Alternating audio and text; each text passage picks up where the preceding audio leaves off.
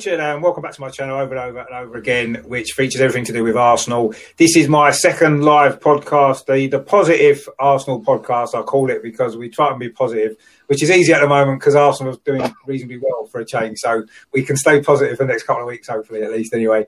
And as you can see, I've got some uh, some great guests joining me tonight to um, you know to go over the first week or so of the new Premier League season and, and what we've got to come. Uh, first of all, uh, uh Melvin, how, how, you doing, mate? You all right? Thanks for coming yeah. on the channel. Fine, thanks. Thanks for inviting me on. Looking forward to this. No, it's, it's, good. It's good to always good to chat to you. Of course, Albert from uh, Albert JTV. How are you doing, mate? You all right?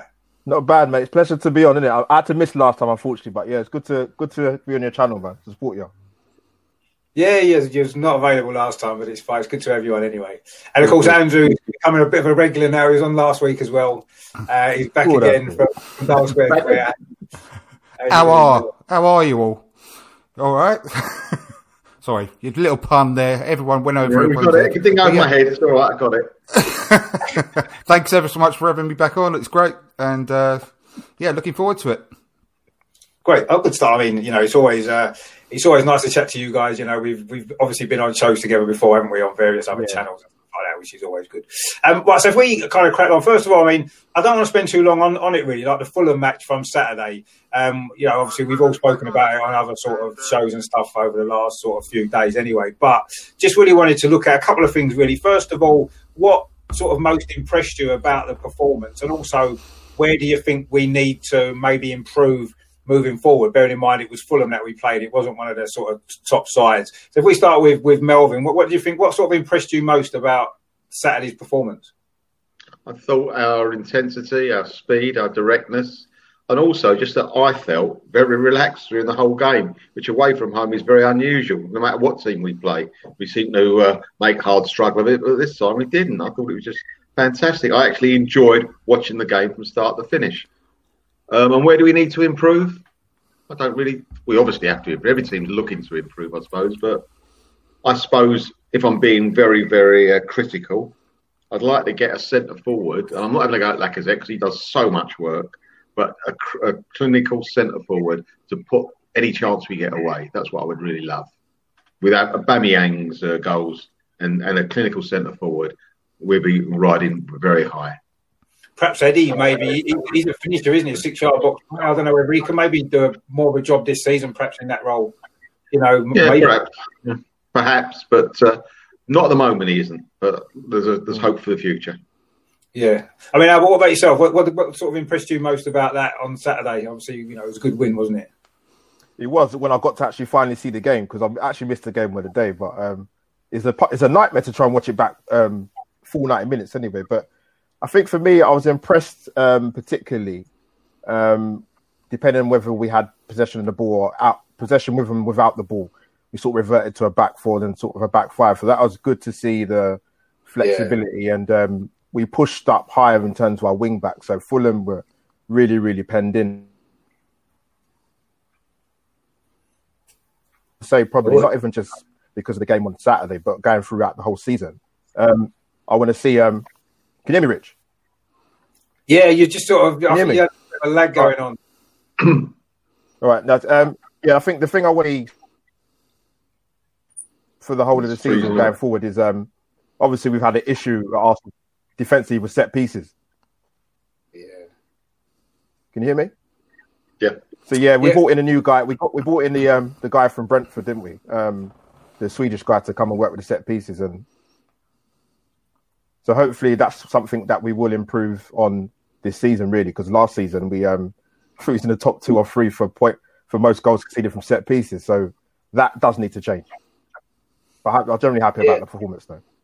I mean, I, I, guess we were fortunate maybe against Fulham. They didn't have a lot of corners and free kicks, really, did they? Because they didn't get near a goal near yeah. enough, really, game, did they? So we won't really see how the improvements have gone until we maybe face a team yeah. that's more going to have more opportunities like that for us, I guess, wouldn't they? Um, what about yourself, Andrew? What what, what impressed you most about um, about Saturday's win?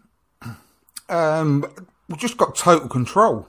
Uh, we never look like we are really ba- in, in, trouble at any part of the, the game. Um, it's almost like what we're aiming for is like the sort of Ajax total football type of, of team, whereby the the pitch is divided into certain zones, and when one player moves out of one zone, another one takes over into that zone, so to cover each other.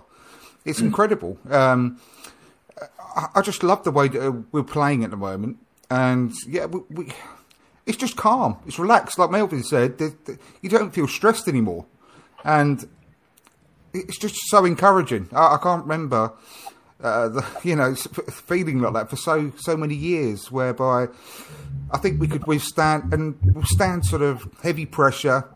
I don't think that. I mean, we showed against Liverpool at the end of last season, even when we went behind, we don't seem to panic anymore, and it, nothing.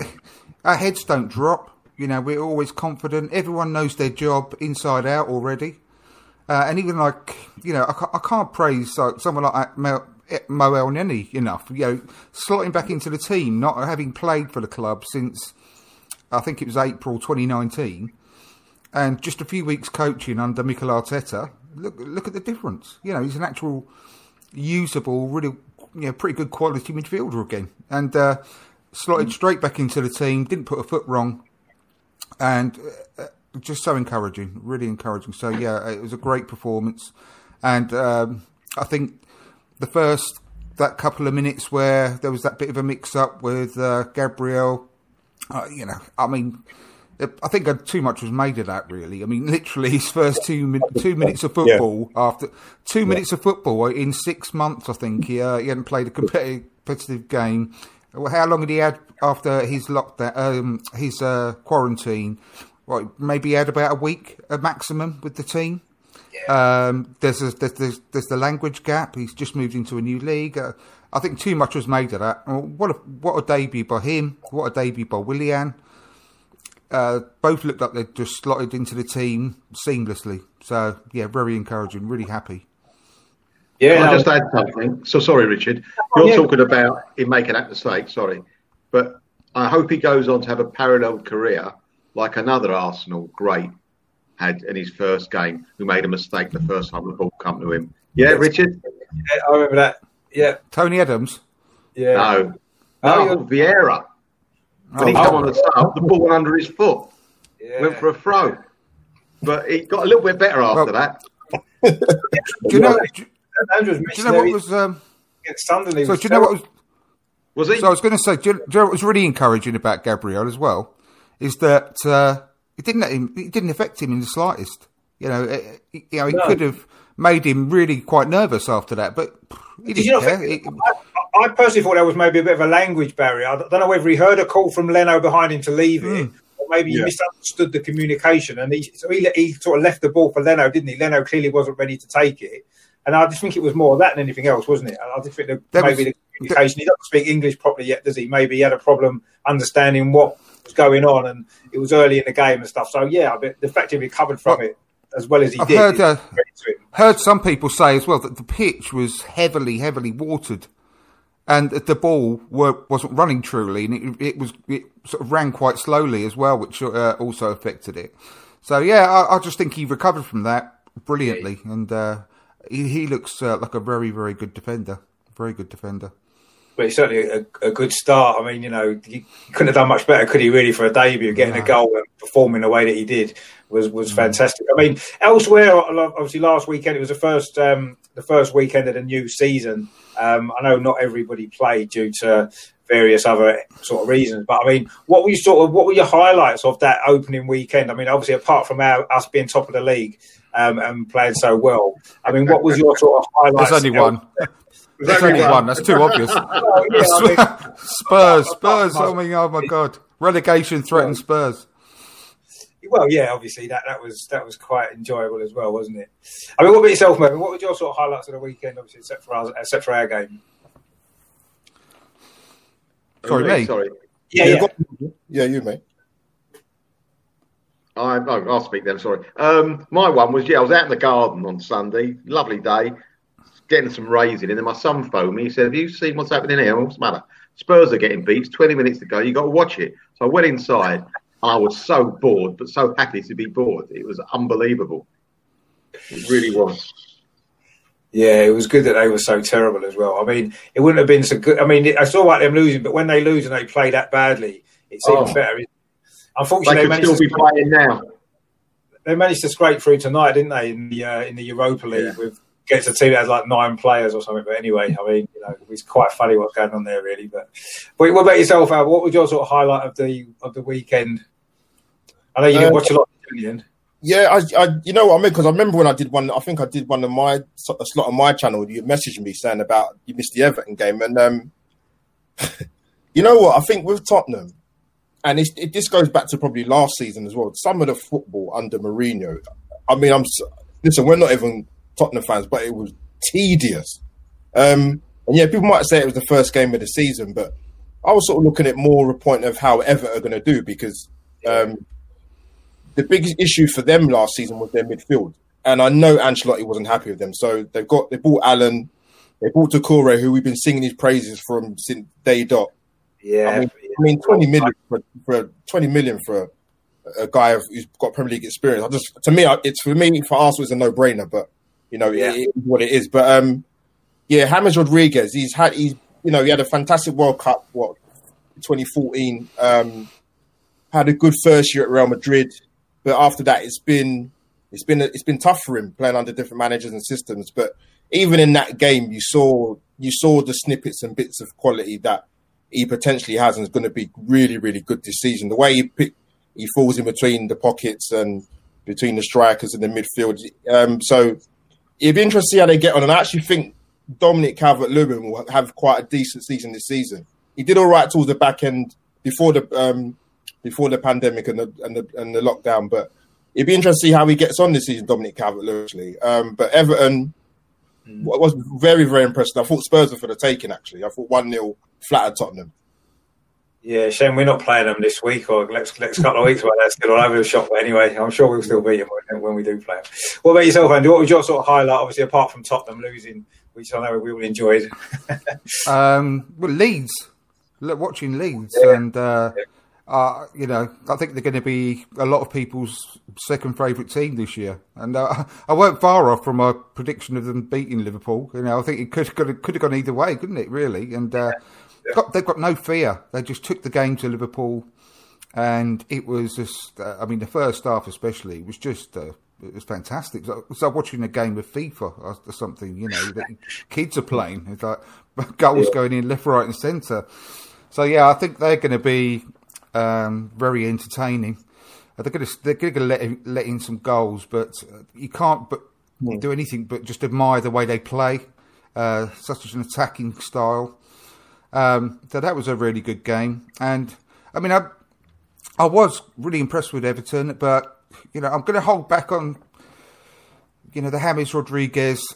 Uh, yeah, I'd love to. I'd like, love to see him in about you know once he's got about ten games under his belt. Yeah, uh, yeah, that's what I mean. Uh, Tottenham was so so poor, you know, mm. and you know uh, uh, they've made some really good bit, uh, buys. Everton, they really have for a change. Yeah. Um, looks like they haven't wasted their money. But I'd, I'd like to see them against some better opposition um, because Tottenham offered absolutely nothing. I, I, listened to a TIFO football podcast today, um, just reviewing the weekend, and one of the presenters on this on, on that I don't know if you, ever heard that podcast. Really, really good.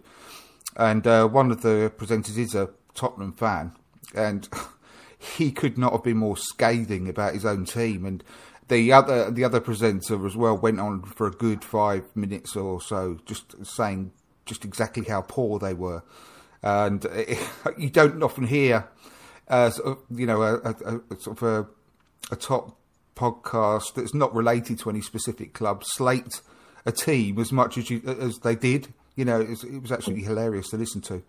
Um, but yeah, otherwise. But yeah, I, am just going to look forward to watching a few uh, Leeds matches this year because I think they were very, very good, really good. But I, I think the other two, Fulham, Fulham and West Brom, I think you might as well say that they're down already. And West Ham again, what a shambles! That, that was shambles. really poor, really, really poor. They're going to go. Um, I, I think, I think they're going to go down. I think, I really do. I mean, yeah, they, it was a bad start. No, go on, man. We'll carry on. Yeah. You're going to, I just wanted to touch You're on saying about the uh, first game of the season, how bad they were, but they played like it was the last game of the season. There was no energy. There was nothing there. And if, I'll tell you something, Wolves have got a decent little team. You've got to mention Wolves. You've got to we- mm-hmm. mention Everton, our resurgence. They may not finish in the top eight or nine Spurs this year. They could really struggle. And they Newcastle- need Europe more than we need Europe. Newcastle have made some good signings. They they don't look a bad side when they've got everybody fit and available. They, they've got some good players as well. So yeah, I think Tottenham need to back their well. They don't need to back their ideas up, but from their point of view, they need to if they're going to uh, even challenge in the top in the top eight. Really, they did look very poor, didn't they? Um, Well, do you know is- what? The best thing will be because they're going to. Um, it looks like they're going to swap Dele Alli as part exchange for Gareth Bale, and uh, it'd just be hilarious if they bring back Gareth Bale and he just gets injured in the first match because you can just see it happening, can't you? And he'll be out for a few months. And it's a, possi- he- it's a possibility. It's a possibility. He's got It a, is. two and a bit years. It's been very, very niggling injuries he's had. Um, so it is a calculated risk, like they said. Absolutely, and I just I just really pray for that because that would just be fantastic. well, so we all clearly are enjoying uh, enjoying Tottenham at the moment anyway, which is which is always good. Oh, Rich, We- you make, Rich, you make a good point. Rich, you make a good point about um, Newcastle done some really smart business actually getting um, Callum Wilson because people were sort of nailed on him going Villa. It would have it'd been sort of going back home and he didn't go, and then they got in Jamal Lewis. So I wouldn't have minded at Arsenal to be honest with you as a backup left back Yeah, you've mentioned him a few times in the past. Yeah, Yeah. because Liverpool linked with him, but they opted for the other guy, um, the, um, um, Kostas Tsimikas. I think they bought instead. So um, yeah, and touching on Leeds quickly, um, it'd be interesting to see how they get on for the rest of the season, just because obviously when they sort of faltered in coming up to the Premier League in the last couple of years, um, people put it down to the fact that Bielsa plays such a high pressing game that the players were just knackered. So, so by the time, so I don't know how they're going to maintain that. But to be honest, I think they will play the same way. I don't They think they can compromise. Um, a lot of teams come up from the championship. Obviously, Bournemouth got found out last season, but they, they came up with a philosophy of playing quite attacking football and they sort of got away with it. But it caught up with them last season. And obviously, they got relegated. But you know, not too many teams come up from the championship into the Premier League and go on the front foot and stay up. So it'd be interesting to see how they get on. I mean, it's- it's- will not compromise. yeah. I mean, it's Yeah, happened a bit. You, you've had Sheffield United obviously last season, Wolves as well. Yeah. They, they came up and um, kind of went for it, didn't they? And they had good seasons. I, I can see Leeds doing similar sort of to what they've done. Actually, you know, I think they'll be mid-table round about that sort of area of the, of the league this year. I think. I mean, it's still early days, and we'll see. But I get that feeling from them. that, You know, the way they're set up, the way the players that they've got, the way that they play. Um, but I guess I suppose the Premier League is a, is a different. It's a different level, isn't it? It's what they're used to. Something like you said, the intensity that they play at might Yeah. um, proved to be difficult to maintain for 90 minutes against. I mean, they did it against Liverpool. I know they conceded at the end a penalty, but you know they Oh, obviously what managed penalty. 80, 87 Gutted. minutes against Liverpool brilliantly. Gutted. Hmm. It gives up hope, doesn't it, for the next two two weeks time or next week actually, isn't it? Next Monday when we play Liverpool. Yeah. You know, Well, they're just, they're just like they are very fallible at the back, aren't they? Liverpool, they're really fallible. I mean, f- funny enough, the best defender this weekend wasn't Van Dijk for a change, was it? It was one of our defenders, the best defender of the weekend. Yeah, Um, yeah. Van Dijk actually looked like one of our old defenders that we've. That wasn't- You look like Dick Van Dyke. no, he did, yeah. But yeah, so Hello, that- Mary Poppins. Hello, Ben. But I mean, talking about The old bamboo, the old bamboo. we're, we're playing West Ham, of course, aren't we, on uh, on Saturday? Yes. Um, which uh, you know they've not had a great start to the season. I know they won the other night in the um, in the League Cup, didn't they? Beat Charlton as you'd expect them to, really. Um, I mean, obviously, Arsenal and West Ham got quite a, a long history of certainly sort of top flight meetings over the last sort of 20, 30 years. Just sort of really want to know some sort of some memories that you might have from sort of previous games against West Ham, especially at home at Highbury and stuff like that. I mean, Melvin, you must have a few, mustn't you? I mean, one, yeah, I mean, of recent, well, kind of recent times, when we demolished them with Bergkamp and Overmars. I think it was a 3 0 half time. I think we beat them 4 0, or was it even 4 0 half time? We, Yeah. Overmars and, and Bergkamp were on a different level. The understanding between the two of them. That is, that is, that for me was a great, great result. I've- And I actually went when we beat them 6 1 in the, I think, the 70s. We had Brian Kidd, got a hat trick. I went to that game oh, as well.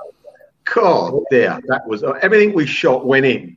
You know what I mean? It's one of those games where. But I've got to tell you a funny, funny story with me away at West Ham. Right? I, got, I might have telling you before. If Andrew, you've heard it, I'll apologise. I got taken by work from someone from work, mate of mine, who's a West Ham supporter. He says, oh, got these really good seats. It was near the end of the season. Do you want to come? Said, of course I'll come. So I went straight from work, had a suit on and tie and all that, absolutely wonderful. He had these seats, lower tier, but you can get a drink before the game. So we had a couple of drinks, went out, sat down, and Petrovic was playing for us. Do you remember him? Petrovic? Yeah. He was playing. It was his Oh, that blinder, didn't he? He's got yeah, yeah, yeah, yeah. I loved him, but he didn't make it with us. I loved it. And he, I think it was with the season. Anyway, he, in the first minute, he got the ball, beat the back, crossed it, and Brian McDermott went in and scored. I stood up and went, yeah. And I realised I was the only person cheering. So I stood up and went, offside linesman. And that saved me. that saved me to this day. Because I tell you what, the women there had tattoos. You know what I mean? It was like, wow. Just sit there, keep quiet and watch the game. Yeah, yeah. No, it used to be getting back to the station sometimes after the game used to be fun, didn't it? Going back to out Oh, to the yeah. and coming out of Oh, the ground, especially a night game. that used to be fun Oh, at games. yeah. Getting- Oh. yeah, sometimes. Um, what about you? What about yourself, Albert? What sort of um, memories have you got of playing against West Ham? Games against West Ham? Oh, um, I mean, our record's pretty good against them, to be honest with you. I was, I was Yeah. checking it the other day. I think they've not. I think with West Ham, and I think uh, West Ham fans can argue this the cows come home, but they only turn up for the home games against the top team.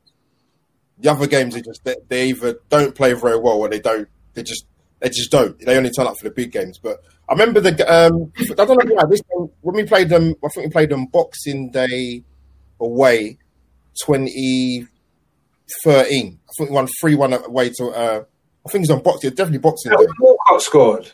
Uh, as Cazorla scored a scored a scorcher from that box outside. That's right. Yeah, beautiful I think, goal. it Yeah. was definitely one that I think it's definitely three one we won. I remember that. Yeah, just brilliant. I remember that. Just brilliant performance. And um, but I'm confident, obviously going into Saturday because our home record is pretty deep. I don't think West Ham have beaten us at home. Ooh, it must be about five years or so. Since Petr Cech debut, first game of the season. It's been a while, yeah. So um, oh yeah.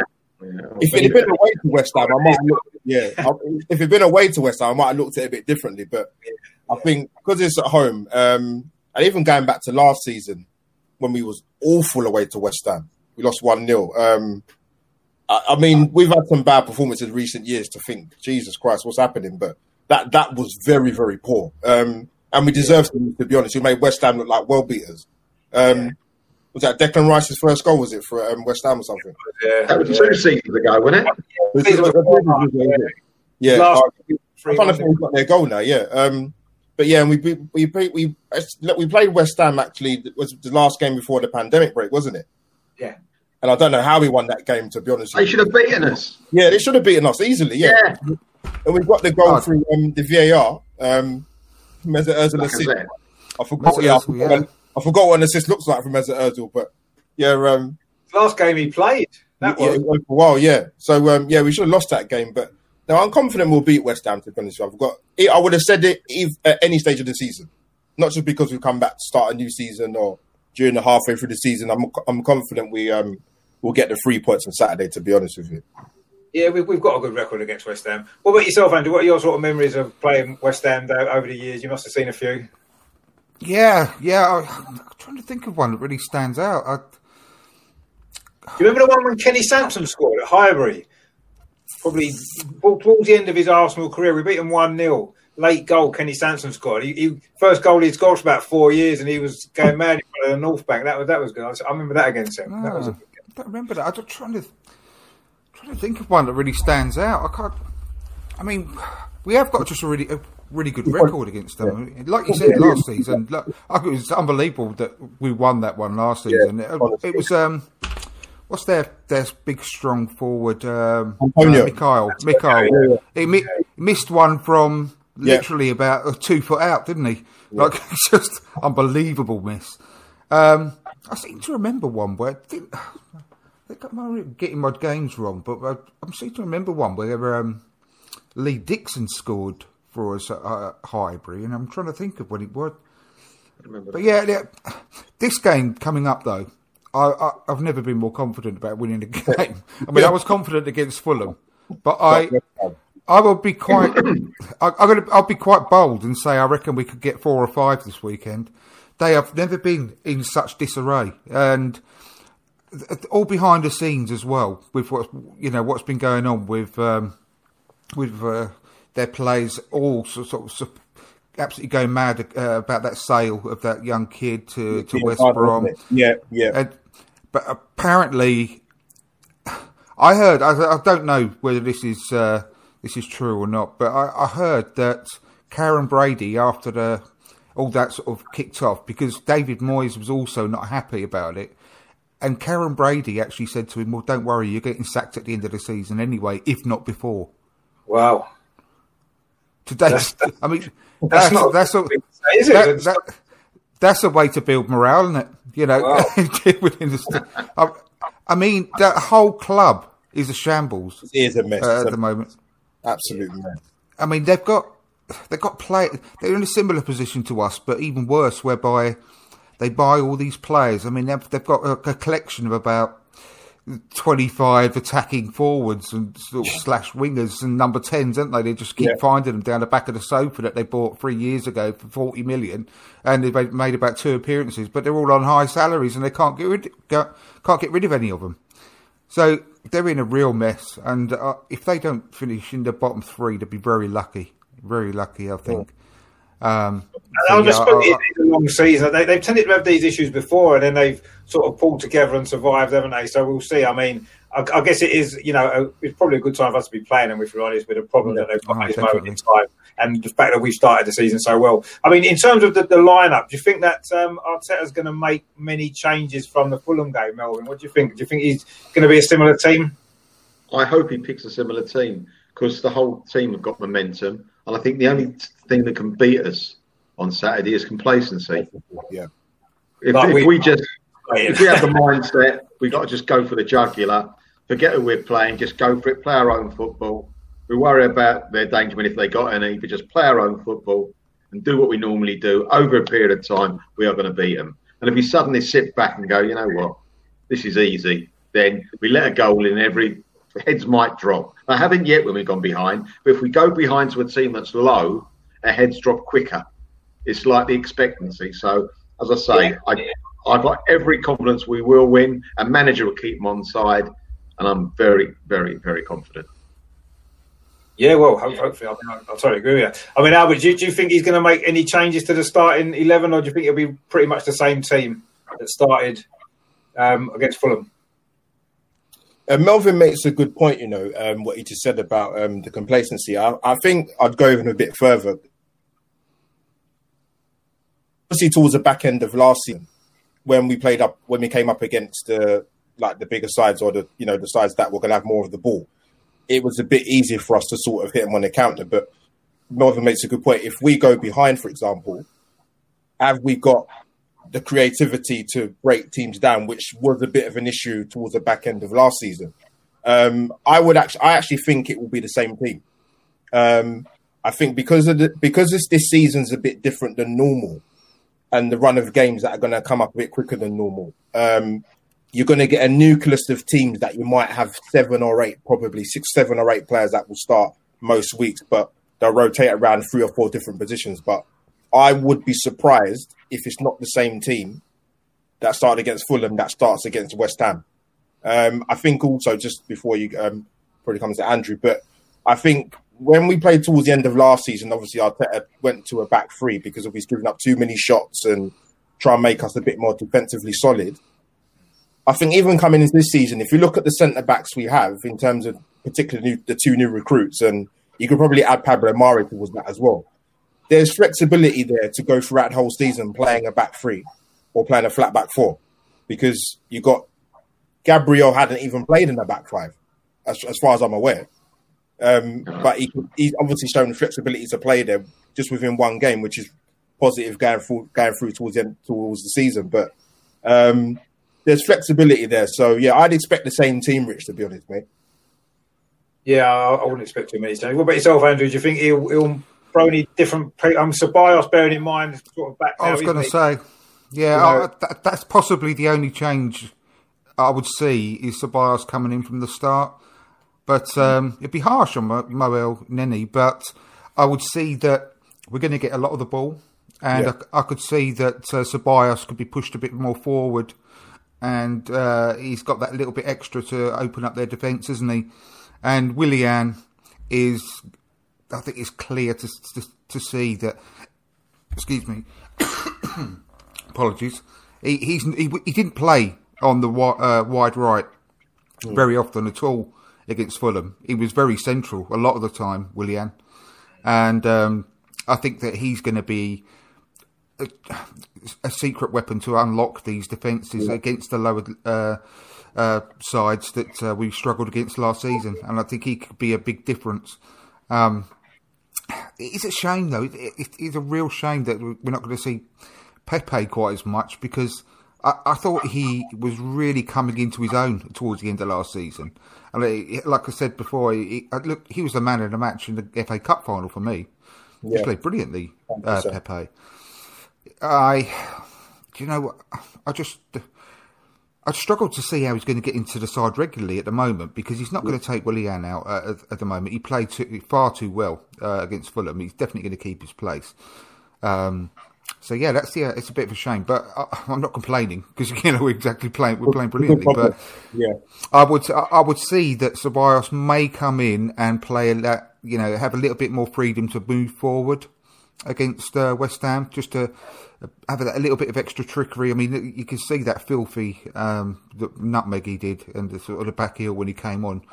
Uh, you know, he should have got a booking for that. It was just, you know, it was unfair, unfair against that unfair against that Fulham player. He's got to go home to his children and, and just, uh, you know, but uh, that might make the difference, you know, against a really low block. So, but the great thing is as well, we've actually got height in the team now as well. Yes. So you know, it's an extra thing to, to, to have for the set pieces. I mean, Willian, it's going to be hard to say who's going to be the best free kick taker and corner taker between Willian and Pepe now, isn't it? I mean, they're both lethal.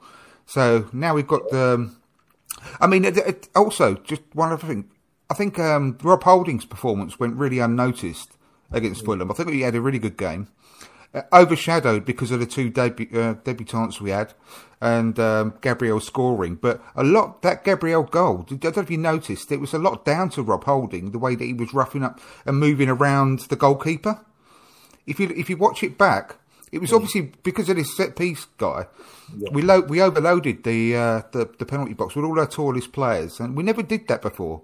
We, we hardly had anyone in the box, but we had like so all our tallest players, and uh, Rob Holding was sort of made this special move around the goalkeeper to stop him from doing anything basically and, and, got in his way and made it and it looked like it was like a, a planned thing to me um, it might be that, that so, new yeah. guy that Albert mentioned that, doing the that's what I mean Andrew, Andrew, that's what I mean Wilson yeah yeah yeah yeah. That's exactly what I mean. I, I think that it's going to make a big difference. And I said this last week, didn't I, Rich? If, if, if this guy that's come in um, makes because we like like you said, uh, Albert, we let in about I think it was 16 goals from set pieces last season, yeah, which was probably one of the worst in the league. Yeah. It, just say we we can cut that down by five or six. Yeah. And also on the alternative side, score maybe an, an extra four or five goals. That's a difference of like three or four places up the table. Yeah. You know, uh, and if you if we're paying that guy 300 grand a year, I mean whatever. I mean, just the prize money alone, just from the difference in, in the league position, that would make is a few million quid. You know, it, yeah. it's it's a really good bit of um, management by uh, Mikel Arteta because if he sees it as a bit of a weakness from his side from coaching set pieces, and he so he decides to bring someone in like that. I mean, that's that's just that's great management. You know, yeah, delegation. Brilliant. So that sort of thing could make those little differences could make a massive difference this season. So yeah, uh, uh, uh yeah, but I, I think the possible going back, like I said before, I mean, I, could see the same team, but potentially Ceballos coming in mm. instead of uh, Nini. Well, that holding run, he made the run that got the corner. The, Hol- the, Holdinho. Yeah. Well, they, they reckon he's going to get a call up now. The rumor for Brazil. yeah, exactly. Holdinho. He's definitely. Yeah. I, I, mean, I, I mean, so, I don't know how true it is. It's a rumor. I said this towards the end of last season, right? And uh, when it, remember, I was going on and on about Rob Holding, uh, being because uh, I've always backed him, and I've always said he needs a good run of, of, games. And I said I was going on about that, and I said that um, if he could do that and get a good run in the, in the team, and I'm being serious about this, next summer, I, I think he could, he should pl- be playing for England. I, mean, I can't see a better a centre back than him at the moment for the England team. But I, I think all the ones that are being picked, Michael Keane, Slabhead, um, John Stones, none of them are as good as Rob Holding when he's uh, uh, in full flown on form. Maguire, I- I I, honestly think- whatever happens. I think the only. Maguire- Go on, go on, Rich, go on, Rich, go on. I mean, I'd say the only thing about Rob Holding I would say is he, I thought he did play well last week um, against uh, against Fulham, but apparently I've heard rumours that West Ham are trying to get him on loan. Now, if that's true, would we want to play him against West Ham just before he was to go and sign for him on loan? I don't know whether or not that might maybe um, he might not be able to play if that's the case. I don't know if this is if this is true or whether it's going to happen. I know Arteta wants to keep No, it. that won't happen. Won't Um, happen. but it- is he going to play much though? When when everyone's fit at the back, when Saliba's playing, when David Luiz is back, Pablo Mari, obviously uh, Gabriel, is Holding going to get a lot of game time? Maybe not. And if he's not, he might be better off going on loan and getting games regularly in the Premier League. You know, for the best for him for his career going forward. You know, if he's not going to play much this season, I mean, I don't know. I don't know if, it, if it's if it's true this room, but I have heard it that West Ham apparently are trying to get him. So No, if that won't. if that is the case, I'm not sure whether or not he'll he'll pick him to play against them straight away before he might go and go and play for him. I'm not sure about that. That might Mikel be. Arteta, Mikel Arteta said uh, uh, categorically, he, he went up to him and said, "You ain't going anywhere. Change your mind. You ain't going anywhere. You're stopping here, didn't he?" More or less, basically, yeah. Yeah. And also, I mean, and we've got too many. We've got too many injuries at the moment to, to allow that exactly. to The happen. point I was going to make. Why do it now? We've got all these centre. If it was like Oh. halfway through the season, January or January time, the next, and then we think about doing it, Yeah. that makes a bit of sense when we've got settled back like four or five centre halves that can play. But not now. Yeah. I mean, another injury, and we'll, we'll have to play our, our second goalkeeper at centre half. No, that can't happen, mate. Play Matt Macey. I know. Yeah, yeah, yeah. I think so. I want to say a quick point about Rob Holding. Now, take your point about you make a good point, Andrew, about the other centre backs that have probably been given opportunities for England. But I think the issue with Rob Holding, I'm not sure Rob Holding make it at Arsenal personally. I've, I've said that in plenty of my content before. But I think what the issue, what the thing is holding back Rob Holding is, I looked at his career appearances, like league appearances in four years. He's had just over, he's, he's under 70 games.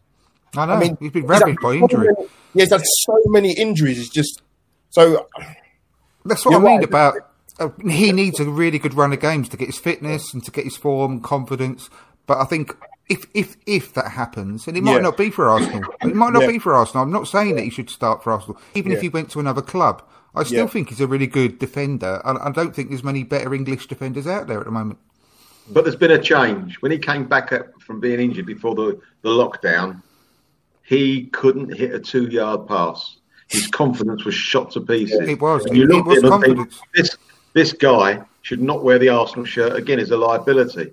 Hmm. And then he had the break. He had the break. He came back and he's a different player. So he's got his Yeah. confidence. Let's hope to see how far he can go. Yeah, Yeah, I, I really want the best for the guy because I really like him. Yeah. Yeah, it it might not be for Arsenal, like I said, Yeah. but um, I, I do yeah. think he's a really good defender. yeah, no, he's, he's definitely got a, a lot of. And maybe the fact he's not played that many games because of injuries means that i- his career can maybe go on a little bit longer. He's not going to get burned Yeah. out like some of the younger players, and maybe his career can kind of start now, and he can really push on. And like you said, whether it's with us or not, I don't know. I don't know how much game time he'll get this season, but um, I, I can see the potential in him. I, I just feel as though maybe the system we want to play maybe isn't necessarily best suited for his attributes. Maybe you know, playing I out back and all that kind of stuff. I don't think that's his strength, is it? Really, I think he's a good defender. I agree, um, but I think maybe with the ball at his feet, he's not quite as comfortable as some of the other defenders that we've got. And because that's how we want to play, I think that might necessarily come down. But he juggles it. He, he juggles it right down the pitch. but anyway, one, one last point on Rob Holding. If he does get into the England squad for the Euros next year, and you know he's losing his hair, I, I really want him to get one of those comb overs so he actually looks like Bobby Charlton or Jackie Charlton uh, during the, the, the tournament. That'd be amazing. Because we're bound to win it then.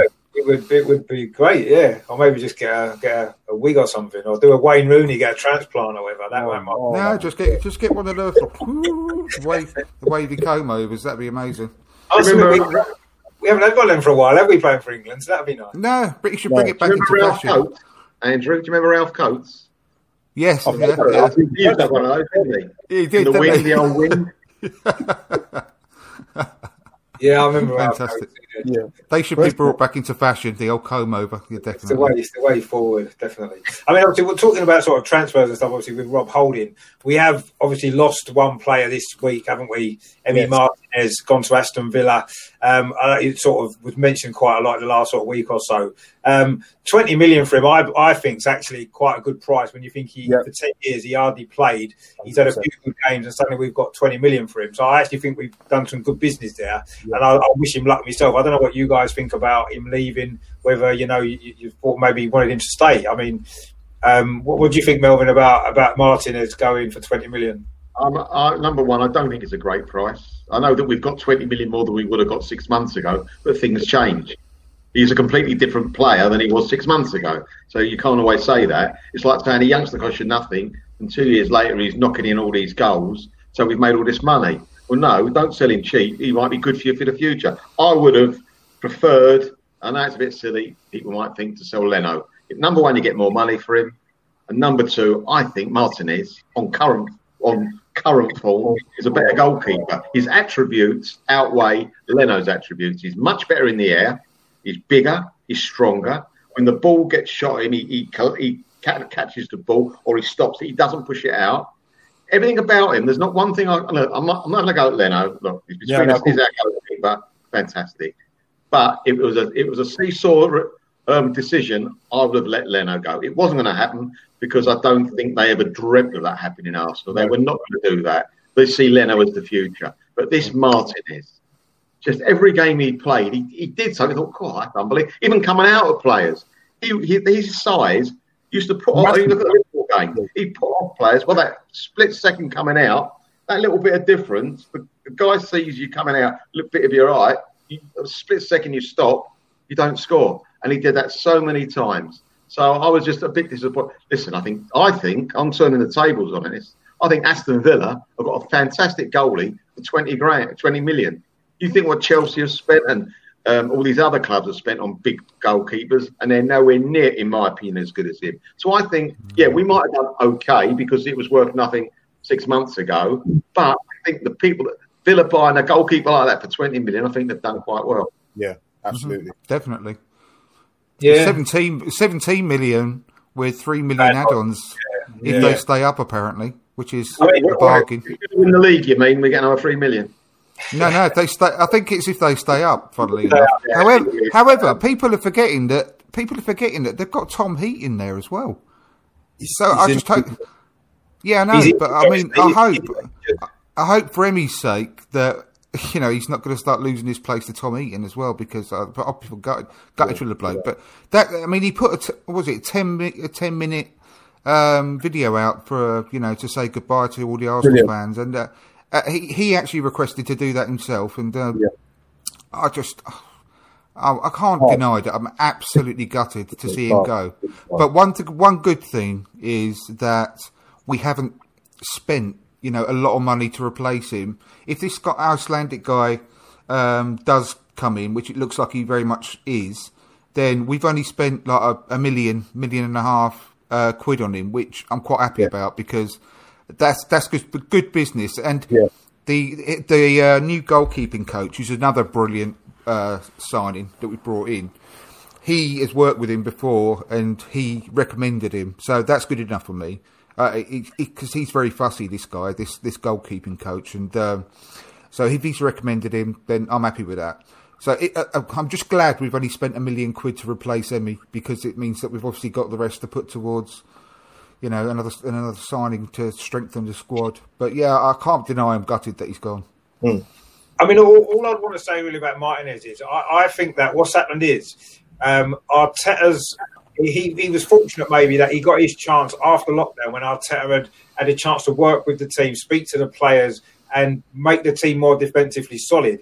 Um, I think if Martinez had played at the start of the season under Emery, when we were getting opened up and opened up, when Leno was making all them saves, I don't know whether Martinez would have been as good as he was later in the season. I think the defensive stability of the team really helped him massively. Now, playing for Aston Villa, are they going to be as defensively solid in front of him?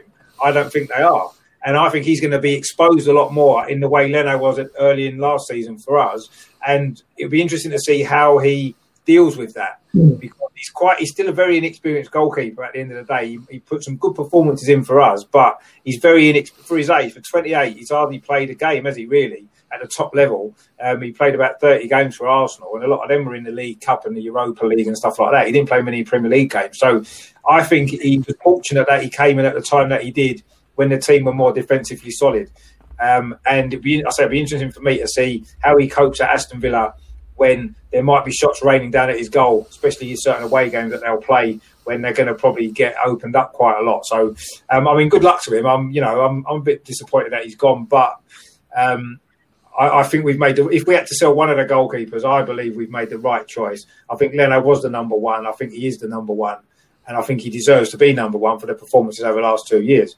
I mean, what, what do you think about Albert? Do you do you think that it was the right decision that we made? I mean, for twenty million as well.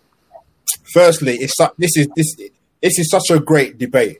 Like, and I mean, we've had we've had debates about Arsenal players over the years where you've got people annihilating each other on social media, but I think he's the one player, Martinez, where I. I, share what the guys say because I see what Melvin's saying in terms of the money thing. Because if COVID didn't happen and we was to sell him, we definitely would have got more money than the twenty million. And I'm not sniffing at the twenty million either. But um, I think for me, I said I said this before, Rich, um, on other channels. Like um, I would have gone into this new season with him as number one. Um, Melvin makes a great point. He's more commanding. He's, he's, he's a massive unit of a goalkeeper. I didn't realize he was that tall. He's about six foot three.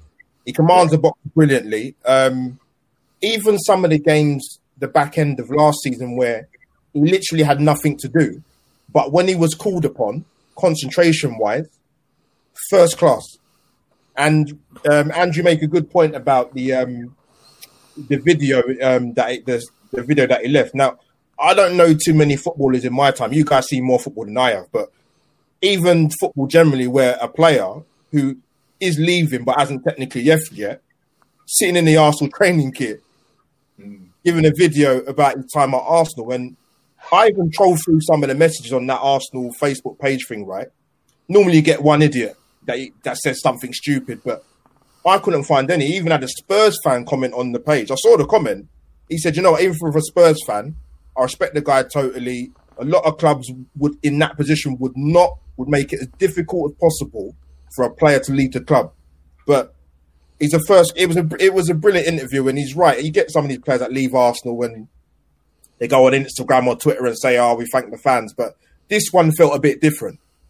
Um, so I wish him all the best. He's going to have a lot of work to do at Villa, but um, I would have liked to see him stay. But I, but I, I said also as well we I personally feel I don't know you what you guys think. I think we was the only club in the Premier League to have two goalkeepers that should be number one. Chelsea can't say the same thing. Man City can't say the yeah, same thing. Chelsea can't say the same thing. Yeah.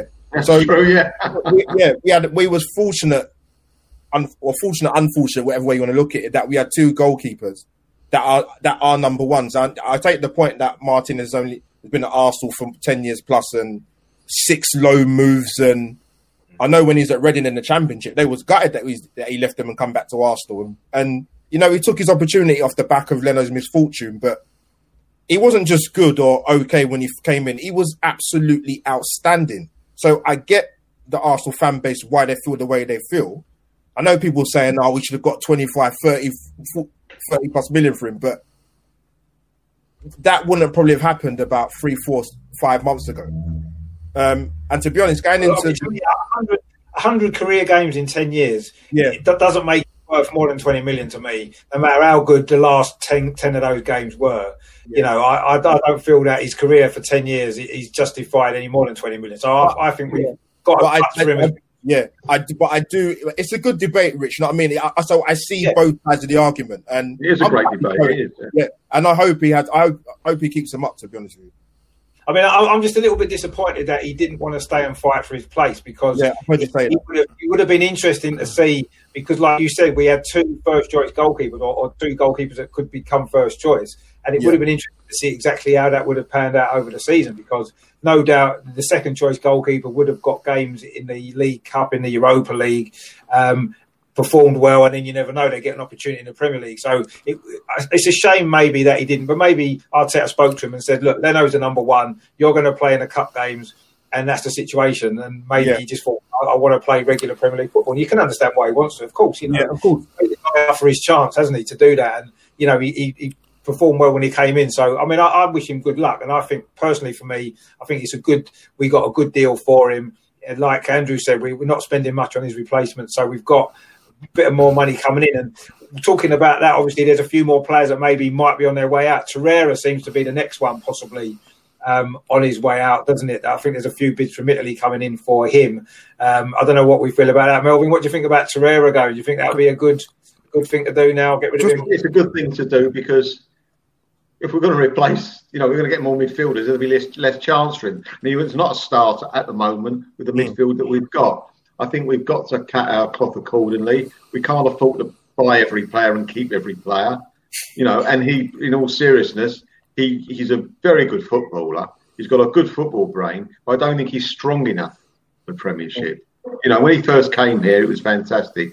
He was really playing well. He got slightly injured, and then people got the idea: all we've got to do with this guy is keep knocking him off the ball, keep physically knocking. It's not a foul, knocking him off the ball. And he went down to the ground. You know, not a big guy. There's very few players of that stature that can actually make it in the Premiership. You know, the only one you can think of is the Chelsea uh, midfielder who we didn't think was good enough a couple of years ago. Who came from Leicester. But, but um, you know, I hope he has a great career as well wherever he goes, if he goes. But we can afford to let him go. And Yeah. definitely, we could do with the money. Yeah, no, exactly. Well, what about yourself, Albert? Do you think that it's, it's the right thing maybe now to, to to move him on? Hundred percent, and you know why I say that because even after his first season, he did okay um, under Emery, but there, there, to me, there was too many. He was obviously homesick, and that's been put in the public domain for quite a while now. Um, there was just too many rumours linking him back to Italy with various clubs.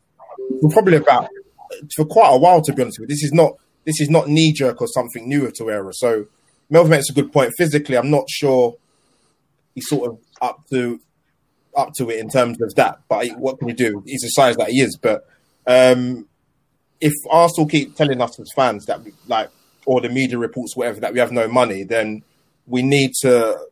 I mean, I think uh, rumored about it's going to be a, a year's loan, isn't it, with a option to buy? I, be, I believe, or taking about a, probably a four million hit in total if it does happen. We're talking about 22, a 22 million pound figure, but um, yeah, if if we're looking to improve the squad, and I've said this before, um, when Arteta came in, and obviously improved some of the players. I was thinking to myself, but we can't want to sort of keep some of the same players that have been here for three, four plus years, but then want to add more quality to it. We'll have a squad of about three hundred. So we need to make. Need to make, we need to move some of these players on. You can't, you know, I'm not really a sentiment person if I'm being honest, but you know, I want the best for the club, and if it means moving some of these guys on, he wants to go back to Italy. That to me is obvious, so let him go. Yeah, no, I I agree. Andrew, you, you just you feel the same about Torreira? Yeah, yeah. oh, Just just a couple of things very very quickly. I've just put on the uh, in in the messages. There's a link to a um, podcast that's the Graham Hunter big interview podcast that he did recently with Emi Martinez, and it's a really good listen. So I just have a listen to that because it just shows you the character of the guy, his Yeah. backstory, and why he is playing football and why he was so desperate to achieve. And it's just a brilliant interview. So it's only relatively short. Um, but yeah, I've just put the link into the comments. So have a listen to that because I, I recommend it. And the last thing about Emi Martinez is that I think regarding the, the, the sale, as painful as it is, he didn't cost us anything. So everything we got for him is all profit. Yeah. So if we'd have sold Leno, it's not all profit, is it? Because we've we've, we've already bought him for a decent amount of money. So that's another reason why it's the right choice, really. Yeah. Um, but Torreira, I'm I'm one of the few that never rated him. I, I, I don't I don't think he's got a very good. I don't think he's a very intelligent footballer. I think he runs around a lot and he looks like he's a very busy player, snapping around at everyone's heels. But I don't think he's an Arteta type player where you need to have the intelligence to understand how to play in in an Arteta team.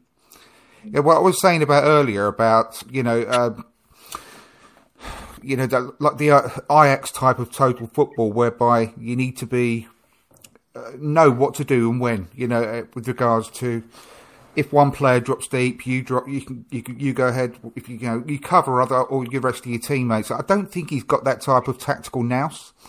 Also, he. I think we all agree with there, don't we? We all agree with there. He's, he's too emotional. I, I, it pissed me off when he start keeps come crying on the pitch. I You know, about, yeah, yeah, yeah, I heard about you need to uh, you need to have uh, you know you need to be mentally tough. And I, I just don't think he's ever been suited to playing in the Premier League for me.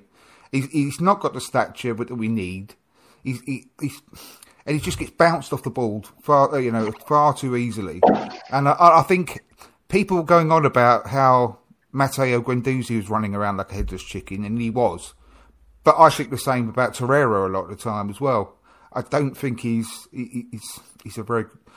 So I'm not going to miss him, and I think he's always always been going on about oh, I'm homesick. I just don't want to go back to the It's been Italy. that for a pisses- while, yeah. It's been going for a that that really annoys me. Excuse me. Because even if it's coming from his agent, he could easily tell his agent, "Look, just can you just stop talking about me going back to Italy, please? I'm happy at Arsenal." That never happens. so if you if you ain't committed to Arsenal, then just just bugger off, then, mate. You know, I'll, I'll just go back and. The only thing I'm disappointed about is if we only get like an eight million loan fee and then the money next summer. We need the money now, so that that's that's annoying. That, but hopefully, hopefully the owners might uh, see that the money's coming in and sort of just give us the, you know, the, the money to borrow until next until next summer. You know, if, if you know what I mean. But I don't know. I, I, I just wish we could have got a better deal for him. That was all. But I'm not sad to see him go. I don't think he's ever been suited to an Arsenal player as an Arsenal player. Really, I I don't like- think it's- Rich, make a quick point. Sorry, mate. Um, with Torreira, um, it's, it's int- I remember when I first saw him play. We um, we was linked with him during the, the last World Cup, and um, Yeah. I, thought, I remember playing, seeing him play against Portugal in the, in the, in the last sixteen. I thought, I thought this guy, this guy is outstanding. I mean, obviously he plays in a different system for Uruguay. Yeah. And I thought if we're linked with him, I'd be very happy. But if you fast forward to us getting Unai Emery, Emery didn't want Torreira. He wanted Nzonzi, he wanted Banega, and he wanted Fabinho. That was on his wish list. He got Torreira, and even when he even when he did play him, he played him as a ten. So I know. yeah, They it's, knew it's- Eden Hazard. yeah. so uh, yeah, the, the homesick thing, like I said, this has been rumbling on for a very, very, very long time. So uh, yeah, it's best for both parties. Make the deal happen. It, it's never seemed happy at Arsenal, and, and, from, and I'm sorry, for, but for me, that, that says everything to me. I don't. If you don't want to be here, just you shouldn't be here.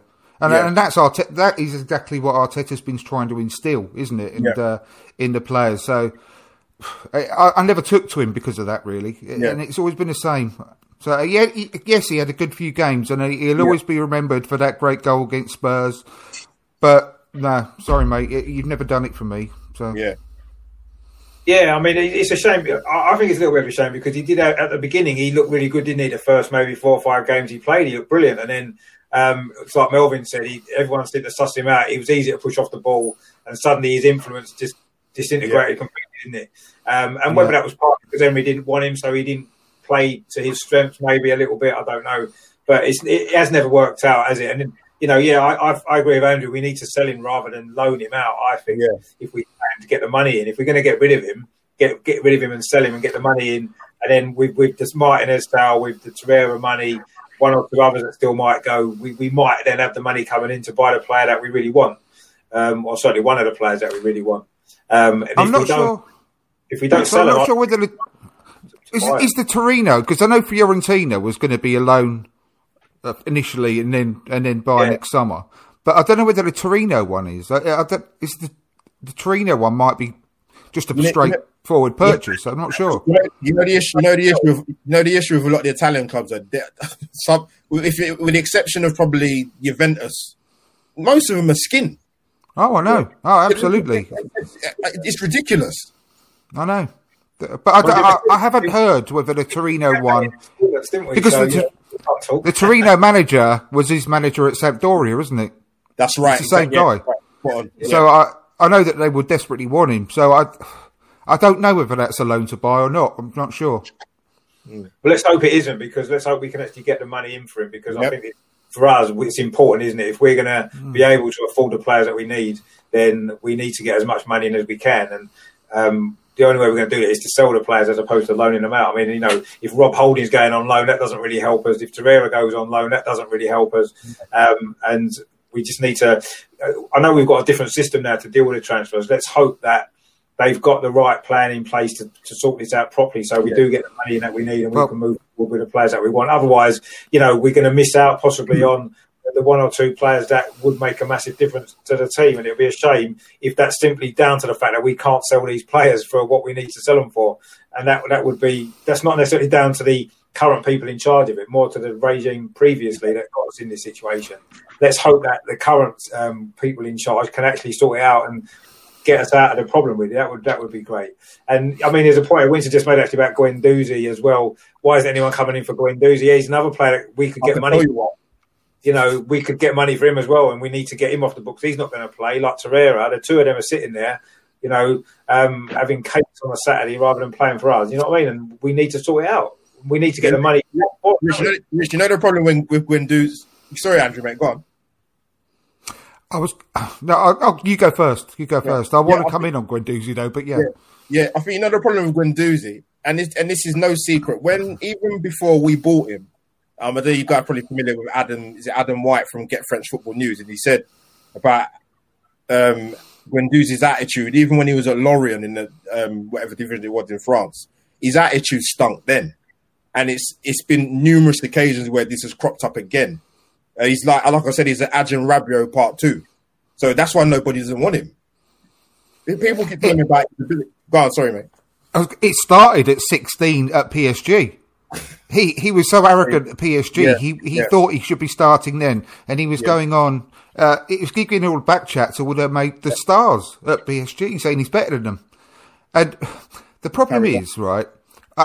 I, am actually pretty gutted about uh, Guendouzi because when he was playing under Unai Emery, and I've said this before, so you know, I'm so, I think I said it last week on your show, Richard. So apologies for repeating myself, but but he, but no, but it does annoy me because when he was under Unai Emery and playing every week, you can see there's a there's a raw talent there, but he was not not being coached under Unai Emery at all, and he was just doing what the hell he wanted on the pitch. And I was really, really looking forward to him working under Arteta, and uh, there's no better place for him to be at the moment than being coached by Mikel Arteta. I think Yeah, he could make him into a. Qu- he's got the stature, he's got the potential ability. Uh, He's he's big and tall enough. If he if he could put a few like you know b- bit more muscle on he's he could be another Patrick Vieira type midfield enforcer, in my opinion. I think he's got the skills to do that, but he's gonna he's gonna Oh, win. I don't know about that. He he's going to end up being another Mario Balotelli, completely failing to 100%. fulfil his potential. Last time I heard, Mario Balotelli was on trial at a third division Italian club. And yeah, look, how many years ago was it? Uh, you know, he went to uh, Manchester City. It was only about well, six, seven years ago, maybe. I don't know, um, somewhere around that. And look at the. He was supposed to be one of the best strikers in the world at the time. And the same thing is going to happen to Guendouzi because of his the sh- stupidity. Yeah. He's got such a good opportunity here, and he's going to throw it away. Well, I think he has thrown it away, if we're honest, because I, I can't see him playing for us again, actually. But anyway, we'll see. Yeah, go, go on, Melvin. What were you going to add? I'm going to say that if you're going to be arrogant, it's not great to be an arrogant footballer. But if you are going to be arrogant, you've got to have the skill set to go with it. Yep. And at the 100%. moment, he hasn't got it. So I uh, for me, it's a no go for me with him. Yeah. But we, we're stuck with him. I don't think we're going to get any offers for him No, at the I moment, think- unless, I don't think- unless potentially, I think the best we could ever hope for is for him to go out on loan somewhere, which is going to do us no favours whatsoever. Because wherever he goes on loan, he's going to get an even worse reputation there because he's going to do the same things over and over and again. So somebody in the Premier League would, would want to take a risk on him, though. Like you know, uh, a sort of a mid-table Premier League team, he, he could do a job. He's, he's, proved he can play in the Premier League. I mean, you know, he's not he's not the greatest midfield player in the world, but he's you know he's like you said, he's got potential, and I feel that. Uh, there'd be plenty of Premier League clubs he could do a job for. I can't understand why someone has at least come in for him. And I think you're right. You're dead um, right, Richard. There should be a mid-table team who should come in for him, and that's why I'm surprised he hasn't got the Spurs.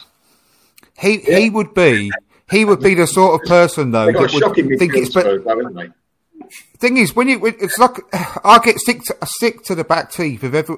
It comes up all the time. Why don't we? Why don't we loan Özil? Why don't we loan Özil and pay half his wages?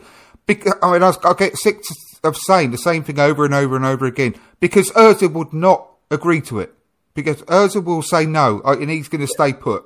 Now, I I can see Guendouzi being something a similar sort of um, attitude whereby he will think going to a mid to lower league uh, Premier League team will be beneath him, and he will just say no. I, am going to fight for my place. Blah blah blah blah blah. He will see it as beneath him because he's he's so arrogant in the wrong way. You know, I, I I'm not saying it for definite, but I could just see that happening quite easily with Guendouzi yeah. and just refusing to go to a, a lower a lower Premier League team. But you see that that attitude, if you like, is potentially costing us the opportunity to get new players in, isn't it? Because yeah. you know, yeah. everybody and buy the players that we need. We need to, to get rid of people, don't we? It's quite obvious that, that there's a lot of players that have hardly played under Arteta. I mean, obviously is one, Sokratis is another one. Obviously, Özil's not hardly played. Uh, he's not played at all since lockdown. So, you know, these are people that we need to move on. And the problem is getting people to take them, it seems, doesn't it, with some of them you know, yeah. we like we actually have to we have to reduce our squad by two foreign players because of the quota as well. Yeah. So we're in a bit of, we've got a bit of pressure there. Uh, but I, I, saw a strong link that um, some I can't remember which team it was in Germany now that are, are making a ten million offer for Kolasinac. And yeah. if we can get ten, if we get ten million for Kolasinac, yeah, oh, absolutely rip, yeah. rip their arm off. Did you read I mean, that'd be amazing. That? that included his house as well. His house is worth five million. but I tell you something, as a club, if we bite the bullet, which we hopefully we will do, and sell players for less yeah. than perhaps they're worth to get the money in and do the sums oh, correctly, I tell absolutely. you something. Listen to this. I tell you something. If we get this uh, Aouar, who's 22 years old, yeah, in the next three or four years, we hardly have to spend any money.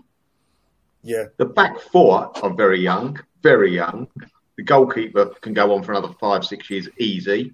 Yeah. You've got this 22 year old hopefully coming in midfield. But yeah. I know we've got a Aubameyang in two, three years' time won't be there, but you've got Martinelli coming through, so you can. That's for me. It's not quite like for like for position wise. It is.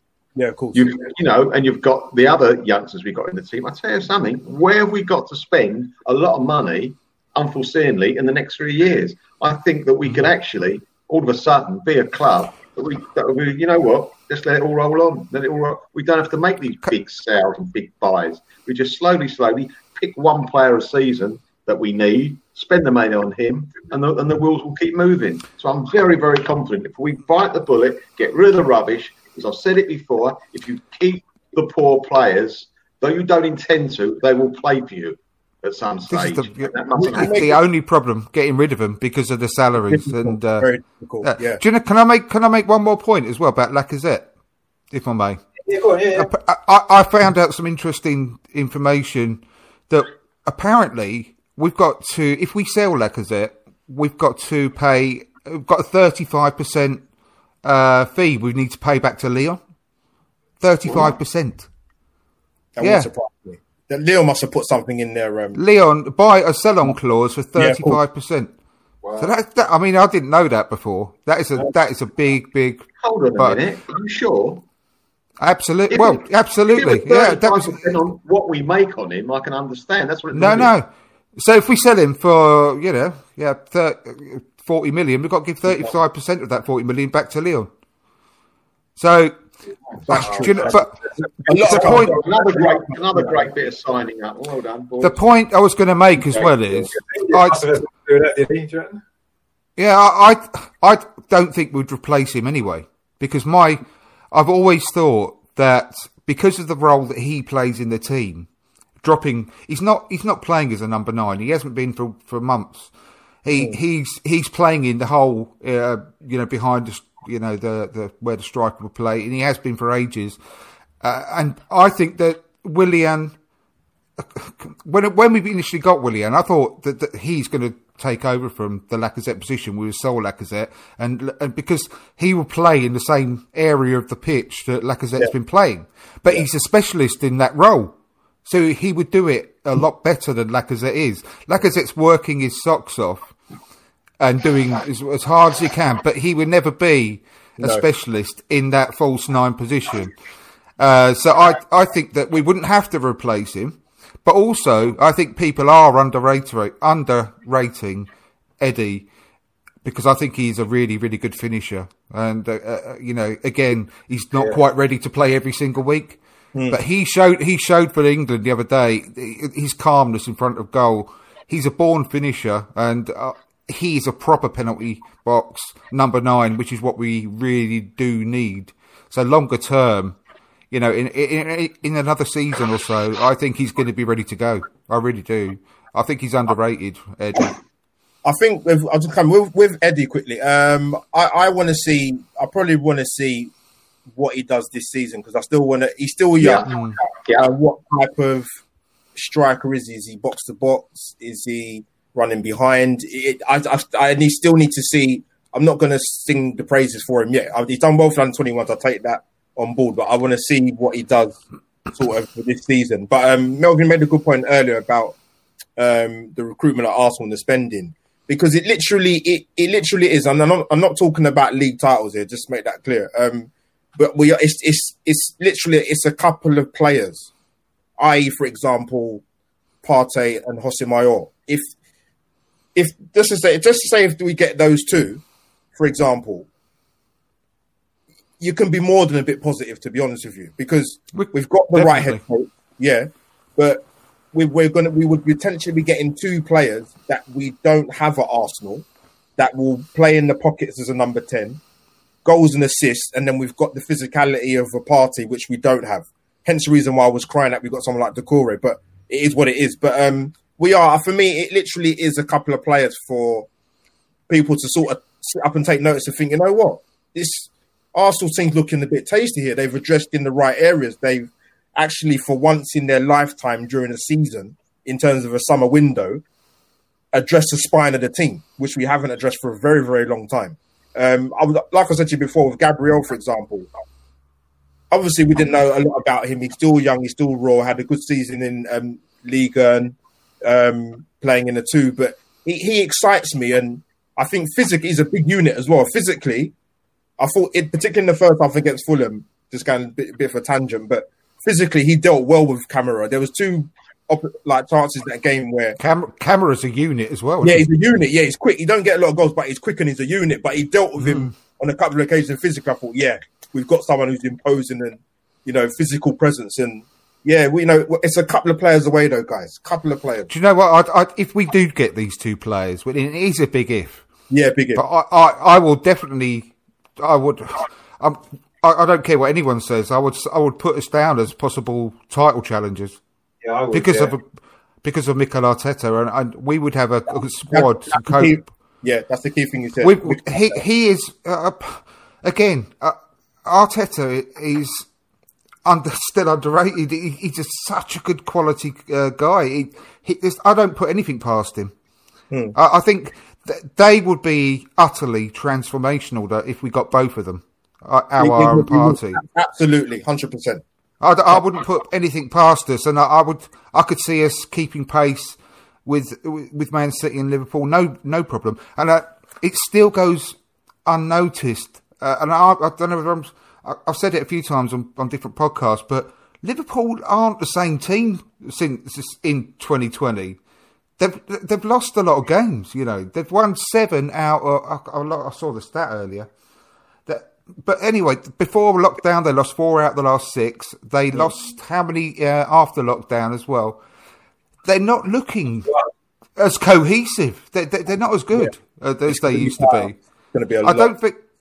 I, I, I see Man City going big still before the end of the transfer window. I, I see them uh, winning the league this year, but Yeah, yeah. we, we've already seen Arteta be able to outcoach Pep in the semi-final. eh, eh, Pep had no answers to what we were doing.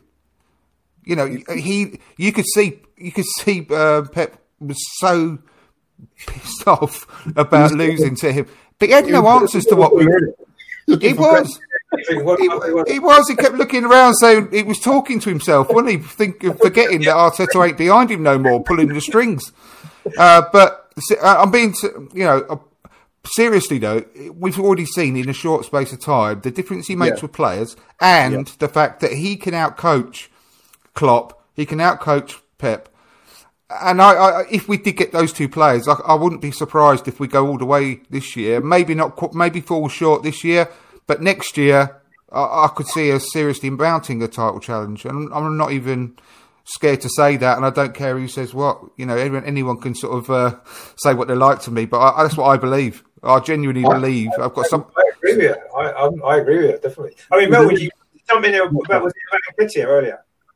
Sorry? So You, you, you, And you were gonna Nketiah? jump in about yeah. Yeah, what I was going to say was um, if we do think it's right to sell Lacazette, what about if as a deep line centre forward, like Lacazette has been playing, Pepe you plays in that position? yeah, They have yeah, said that. Pepe could.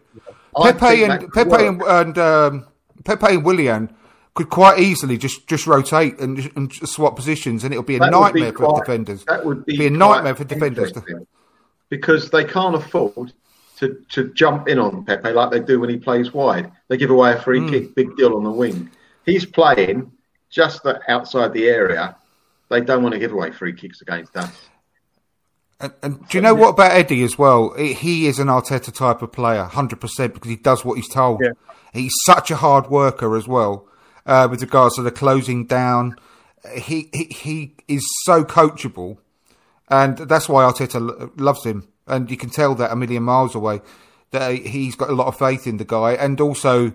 Um, Ian Wright's been coaching him and taking him under his wing for the last two or three years, and uh, it, he could the exact type of the striker that he is. I know that you said that um, earlier, Albert. What kind Yeah, of guy is he? He's, he's he's a penalty box striker. He's just finisher, born finisher, but he's a really hard worker as well. And the way that Arteta wants us to press from the front. He he will do that for ninety minutes, no problem. He's got all the energy and enthusiasm, and, he, he's desperate to succeed for Arsenal, and that's why I've got a, fa- a lot of faith in the guy. Yeah, you see, I was passing on from sorry, Richard, um, what Andrew's talking about Arteta. You know what it is with Mikel Arteta, um, and I think people are very, very aware how good this, the potentially and how good this guy is. Because if you just, all you have to do is talk to rival football fans, they're not stupid. They know deep down whether they're shitting it or they they they know. You can. I, I feel it with the mates that I know that support other football clubs. They know deep down they can't do the whole Wenger thing and we want Wenger to stay and all that. No, that them times have gone now, and they can see it now. When they're a bit, they might not admit it to you guys or like people you know who support other clubs, but they know, mate. They're thinking, you know what, this guy's this guy's serious. He's not he's not one to be messed around with, and they they know it, mate. They know it, and like I said, it's a couple of signings just to back this guy, man. Arteta, seriously. Yeah, hundred percent. We'll lose him otherwise. And Yeah. uh, what I'm what I'm wondering is, and I'm going to I'm going to tweet uh, the Ornacle after after this show. you, you know, he, obviously with um, he, he's got this new title because he's he, he's he's not been the coach since he's been here. They they they, Yeah. they notice very quickly that he's. Uh, he's got so much more to offer the club, so he's the t- team manager now. I want, I, I hope and I don't know whether this is the case, but I hope that with that he got a new contract, uh, and hopefully they extended it at the same time. Because seriously, Yeah. uh, the, uh, Man, Pep Guardiola is not going to be at Man City for much longer. I, I can tell you tell you that now. I think he might be off to um, New York City, you know, because the, the the City group. I, I reckon he might be off there personally, but they will be after Arteta. No problem. No no worries about that at all. You know, and even even a, yeah. e- even a club like Barcelona might be after him because he's he's already been noticed around Europe. No no question. So I just hope that when he got this new job, uh, title, and that, I hope he got a new contract at the same time and to tie him down for even longer. But I, I don't know that. Yeah, I don't agree with that. contract he can never ever leave the club ever. Just put that in, so he, he's got no choice. Basically, we just padlock him to the gate, so he can't leave. Yeah, because Rich, I said- Rich, I said to you, Rich, I said to you on another, um, I think it's on Ryan's show, on Ryan's podcast show. I said to you, um, I think I can't remember what game it was after I was talking, and I said that don't be surprised because these this guy is is an articulate, intelligent guy. He's not stupid. Don't be surprised if you turn on your phone one day and you see something from BT Sport or Sky Sport flashed up saying that Arteta's left because you need to back this guy, otherwise he will he will walk. And I said that towards the end of last season. Andrew, you're right, spot on. That now we- now we've got more time in the job. He's still relatively new, but you know people are watching this guy and they're thinking, know what? Like you said, Guardiola's not going to be around forever. There will be a jobs available. There's always jobs available for managers. Football works like that. But I mean, Yeah, Winston's the same thing yeah. there, isn't he? No, he's right. yeah, spot on, hundred percent. Ma- Man City are, uh, you can tell they're already gutted that they've lost him. And, and they've, they've not been quite the same team since he left. No, No, So I, I think they'll be straight in for him as soon as uh, uh, Pep. I won't be surprised if they're already trying to tap him up. But one thing that I am confident about is that always everything he our- says about. Well, this is what I mean. I was just going to say one thing I'm confident about is that he is straight up. He tells the truth. Even uh, even Aubameyang said that in this video with uh, with Ian Wright and and that when he uh, was talking about that. He is straight up. He is honest, and he. I, I, t- I firmly believe that he's absolutely in love with Arsenal, and he he will do everything he can to take us back to the very pinnacle of European football. And I don't think he would just walk out, but. We de- we definitely we definitely need to back his a- we need to back his ambition. Yeah, hundred percent. of course we do. Well, That's You've got to think this guy watched us play a week before he signed for us. We were useless against Man oh, City. Oh, Yeah. Absolutely. You, you think the guy's got something in his soul about us. Because hmm. otherwise, why on earth would anyone want to manage the Arsenal as it was? Yeah, it was it was hopeless. Yeah. Not The- only that, I I mean, it, it says on your it says on your thing the only way is Arsenal. The only way was up from there, though, wasn't it? So any manager coming in That's with true. Arsenal, all I can do is improve them because they're that bad.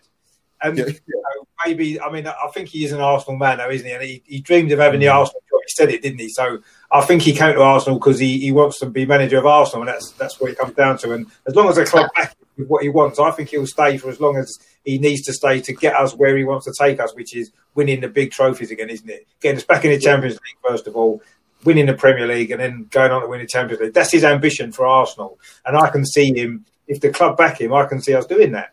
You know, that because Well, he's got the ability. is, that is so when he much was at, more- Bu- Sorry, Sorry. on. that is so much more important, Richard, than us giving him another contract. Yeah, Because if he doesn't want to be here, he won't be here. Yeah, No. Right, and if another club comes knocking, they'll come knocking, and that'll be it. If you give him what he wants, Yeah. and and he's got his heart in this club, which I believe he has, then I don't think you have to give him another contract. Not to save money, just to make the point. Yeah. We give him the res- show him the I would, director, yeah. show him the respect, Yeah. give him what he wants, let him go with it, and I think you won't have to give him another contract to time down. Because sometimes then- you give these managers, not him, you sometimes give these managers and players fantastic contracts. Look what happens. yeah, You, yeah. You've got to protect. This, this guy is mo- the most important thing about Arsenal at the moment, in my mind. Arteta. So uh, when, uh, I read um, an interview when he actually signed for Arsenal from Everton.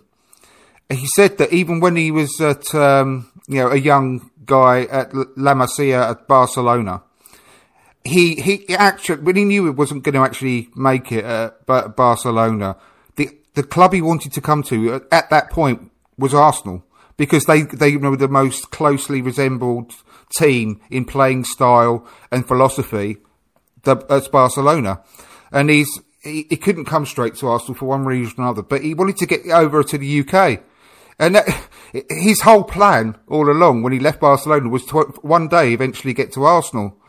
And that was, this is going back to obviously when he was a player. So I do firmly believe he loves the club and, um, uh, he will do anything, you know, to, to make it successful again. But at the end of the day, money talks.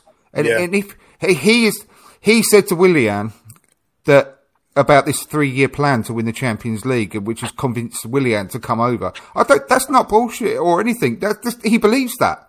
That he, he is an elite guy with an elite mentality. Yeah. That is what he wants to achieve. But if it gets to um, maybe even next summer, and we haven't, we still haven't got the players that he wants that can take us to that next level. He's still only human, and he could be, he could quite easily be tempted away um, with someone that will back his his ambition. No matter how much he loves the club, it's a modern day football society we live in, and it, is there such a thing as as long term loyalty anymore? Really, uh, I, I, I don't know, No. but. I believe what he says. I believe what he says now. But if we don't, um, you know, like I say, if we don't sort of match his ambition personally as, as a club, then it's going to be a different story. Yeah, I mean, no. people are laughing that he said he wants to the champ. We can win the Champions League in three years. They're laughing. I would have laughed at him when he might have said we could win the FA Cup this season. Yeah. I mean, what's the chances of that, right? Yeah. Was it before Yeah. the start of the before the start of the season, before the start of the season? We was um, was he forty to one to win forty to one to win the Premier League. We beat Fulham. It's down to twenty five to one. I thought it's, I, there was two hundred to one. I saw uh, Yeah. at one point. I'm, I'm absolutely, I'm, I'm absolutely gutted that I didn't put a few quid on that. But there, there was a when, when uh, that Willian story broke out about you know this three year plan to win the Champions League. There was um, uh, I don't know, I can't remember the fan of another club just mocking it and saying, oh, you know, uh, making a joke. And I said, um, I started, uh, I couldn't help myself. I started, well, this is the this is the difference between having an elite mentality and just being a normal um, footballer or whatever, normal coach. You, you have to have that elite mentality and say, I want to go into every single match, every single competition I go into. You have to go into it to win. And it, it's the only way to, to, to actually achieve your goals and to uh, to get better all the time. Do you think Roger Federer in his prime? Do you think he went into every tournament thinking he was going to win it? Of course he did, because he's, he's absolutely at the top of his game. He's an elite guy, and I think when Arteta has got this elite mentality, and he firmly believes what he's saying. And uh, you know he would do he, would do everything he can. I remember that when he was um, uh, he was living alone. I think when he first moved down here, and he had all he just let his, his walls were plastered with like uh, cuttings and and uh, diagrams and tactics and all this sort of stuff. And I said, well, he's got like a, he's got like this um, obsessive disorder where he's like a serial killer. You know, where he's got all like pictures of all his victims all over the wall and all that sort of stuff because he's like so single minded. But yeah, he is totally devoted to achieving greatness. This is the guy's mentality, and that's what I love about him. But Yeah. and it's, it, everything he said about to Willian, I firmly believe that that is what he believes that we can do achieve to win the Champions League in three years' time.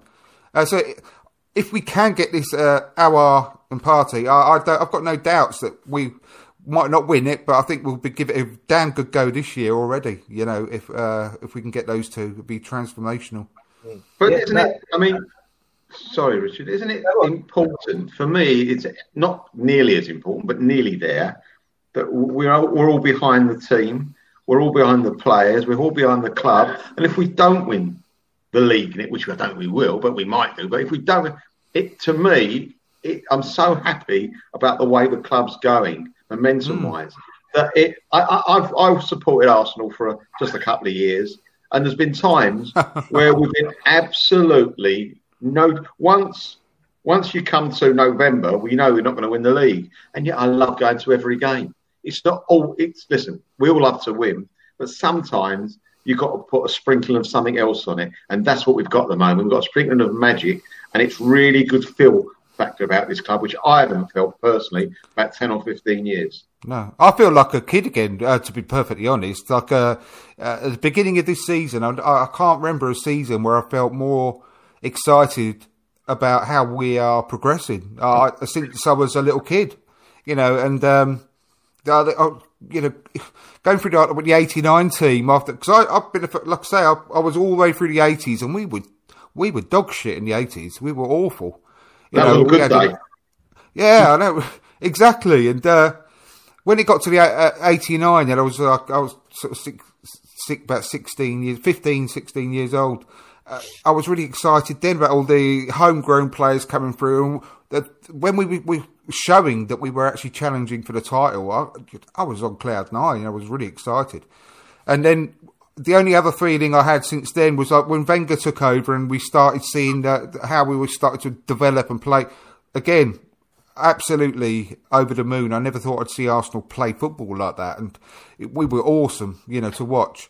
But since then, since like the early two thousands, it you know we we've been very very up and down, haven't we? And uh, I've never uh, this season I feel more excited than I've done in in the last couple of decades uh, because of I can just see what I can just see what's happening behind the scenes and the changes that he's making and well, like I say, all the back the backroom staff and all that sort of stuff. It's just fan, it's just well, we're brilliant. On, we're on the up now. You think we've been on the way down probably for 15 years, slowly, yeah. slowly going down and down and down, and that's been where we've been going. And now, a bit like the COVID cases, we're on the way up again, and it, it's that kind of that travel journey that we're on, and that's why we're excited because we can see now that we're actually going to be moving forward as to where we've been for the last 10 years, and that's exciting, isn't it? Because we, we've had to watch us drop down from the invincible team, slowly, slowly, slowly getting sort of, you know further and further away from where we want to be. And now we can see the light there that we are actually heading back in that direction. And it's not going to happen overnight. I mean, you know, no. I, I, agree. If we get them two players, we could win the league this year. I don't. I think it's going to be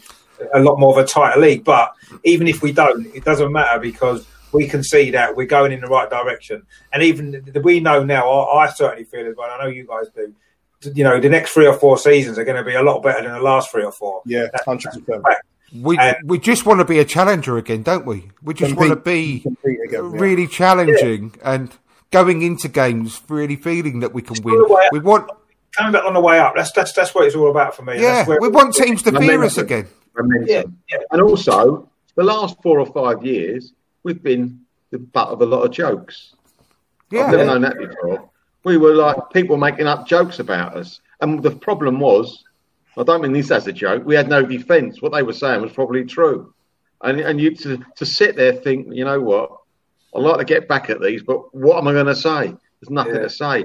And even when when it must be horrible for, for I haven't been away uh, for a long, long time, but listening to people when they come out the ground away when we've been slaughtered by a lower team, saying we want Wenger to stay, things like that. That was heartbreaking, absolutely yeah. heartbreaking. And yeah. that is where we got to. If I was the director of Arsenal at that time, I used to hear that, I'd have said, hold on, that's enough now. I don't forget about the home fans jeering. This is even worse, in my opinion. The away supporters of a very low club taking the mickey. That is something that the Arsenal shouldn't have done to them. Yeah. No, we're one of the best teams in the world we used to win a lot of games in the tunnel before we even set foot on the pitch because teams were scared of of of, uh, of playing us, and I want us to get back to that sort of situation where we are one of the best teams and teams fear. Uh, you know, it's like us uh, over the last few seasons. Whenever we've played Liverpool or Man City, we we we know that we're going to lose uh, already, don't we? We say, "Oh, I've got Man City next week. Oh, who we got after that? We might get a win there." we we we conceded defeat before the the match. I want other teams to feel like that when they come to Arsenal. I want I want all our opponents to think, oh, we've got Arsenal next week, but you know we ain't going to get nothing there. That's what we should. Every team should feel like that about playing Arsenal. Days are, coming, days are coming. You know, in the next year or two, that's that's where we'll yep. be. Mm that's that's what's exciting for me. You know, this this season's almost like a free hit, isn't it? Because we're going to be better than last year. We're going to be better than the year before. I don't think there's any doubt about that.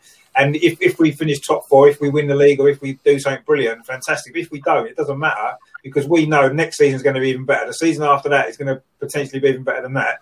And you know, it won't take us long until we are certainly temporarily because everything only lasts for a short period of time. But we're back where we want us to be, where we've been sort of, you know, where we've dropped down from, really, and we're just on our way back. And that, to me, that's that's what I like about it. And of course, with Aubameyang signing his contract as well, he's going to be a big part of that growth, isn't he? As we move forward, helping the club move forward. I think it was important that we signed him on this deal, and I don't care how much money he's getting. I, I'll give him everything that we've possibly got because he's that important for us to keep him. If we'd lost, lost him now, everything that we've been trying to build, our Arteta building his team around him, would have been thrown out the window. That was massively important. So that, that was probably the best signing that we could make this summer anyway. And now we're in a great position. We've got him for three years at least, which is going to be, you know, three years. You're looking at what, 100 goals probably from him over the next three years, roughly, mm. maybe more even, you know.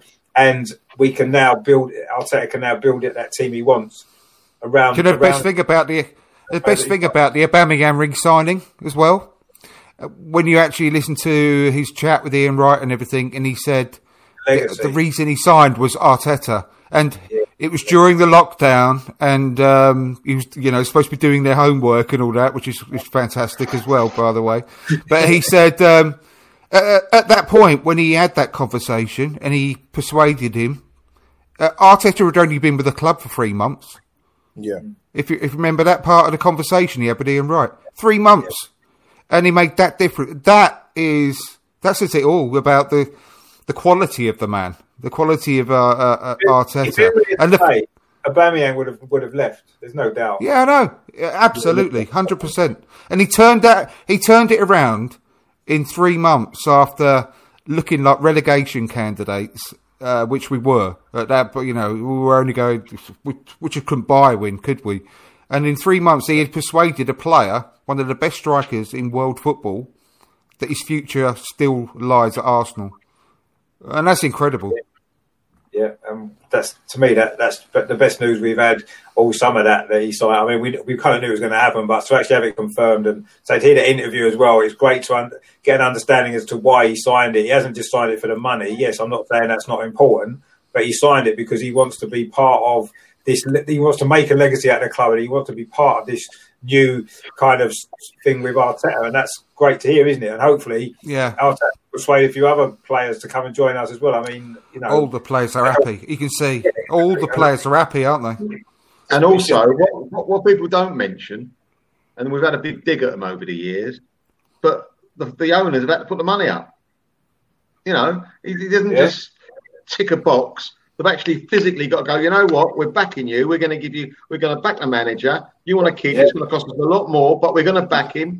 Financially, it may not may not be a lot of sense, but well, we know where you're coming from, how important this guy is. We're going to push the boat out, and they have done. So people keep knocking, and they should have been knocked. I'm not getting, don't get me wrong, the owners should have been knocked but at the moment they're doing the right things, and so yeah, absolutely. Uh, since they since they took over one hundred percent, they've actually done a good job. I think they've got a lot of bad press, but since they got the full ownership, which wasn't that long ago, they, they, they have done a lot of good stuff. And what would they need to do now? Because if we can't if we can't get these players out the club, all these players we know we need to sell, yeah, Mustafi, Kolasinac, um, Sokratis, etc., etc. If we can't get, haven't got enough time to get rid of them in the window, we, it's so important. Uh, if they can just say, right, we, uh, Stan Kroenke said, right, well, you can have the hundred million to go and buy these two players, but I want every single penny back. You, once you've sold these players, because we could do it in January or whatever, uh, we, and we need that money back. We need to make some sales. We know that. So if we, you will sell those players or sell some players if not those ones, someone else, uh, but want that 100 million back. But here it is up front, so you can go and get them. I, even that, I wouldn't mind. I would not mind that because that would at least show that. Because yeah, Swiss Ramble put out uh, uh, another thread oh, the other yeah. day, and uh, uh, Stan Kroenke still hasn't put a single penny into the club. Oh, five years in it, yeah, over five years. Yeah, it, not one penny. But I, I still can't knock them apart from because they're, they're, they're, making the changes now. Like um, that Tim Lewis guy is, is another great appointment to the board because he's going to keep a close eye on everything that we're doing. Getting rid of Raul, I, I was overwhelmed. That came out of the blue, and I, you know I, have been banging on about Raul being the worst thing at the club for ages, and I was I, I was absolutely delighted when that happened. Uh, but they're, they're, starting to actually because the, their biggest problem was not keeping a close eye on what was going on in the club. that they were just letting things go and, and letting Raul just run riot and sit back with his feet up, smoking a big fat cigar and pocketing loads of money out of the club without doing bugger all. But uh, finally, they've got they're, they're getting the house in order, and we, we look like we, we've, we've got a good setup now. But if they could, if we can't sell these players in order to raise the funds for those two players that we need, it would just be nice if they could just say, right, here it is up front, and I, I want it back as soon as you can get the, the some player sales to, to, to give me the money back. That, Why don't we just set up a GoFundMe page and just do it ourselves? I, I, I'll tell you what. raise the money. We could probably raise the money, you know, if we put a GoFundMe page on, on social media. There's so many Arsenal fans around the world that probably donate to it. We could probably raise the money to buy both of them players and, and have enough for a pint of beer afterwards. Yeah, I know it's a good idea. It's a good idea. If not, uh, if we don't, if we don't, if we don't quite make it, then we'll just split the money between us. Anyway. Yeah, Yeah. I'm, I'm, very- I'm very happy with that. Yeah, go on. We can go on holiday. Or well, we can't go on holiday, can we? We're not, we we can't. can't. have one big fuck, one big house party. Yeah. We just have to stay at home on our own. That's all we're allowed to do. Here.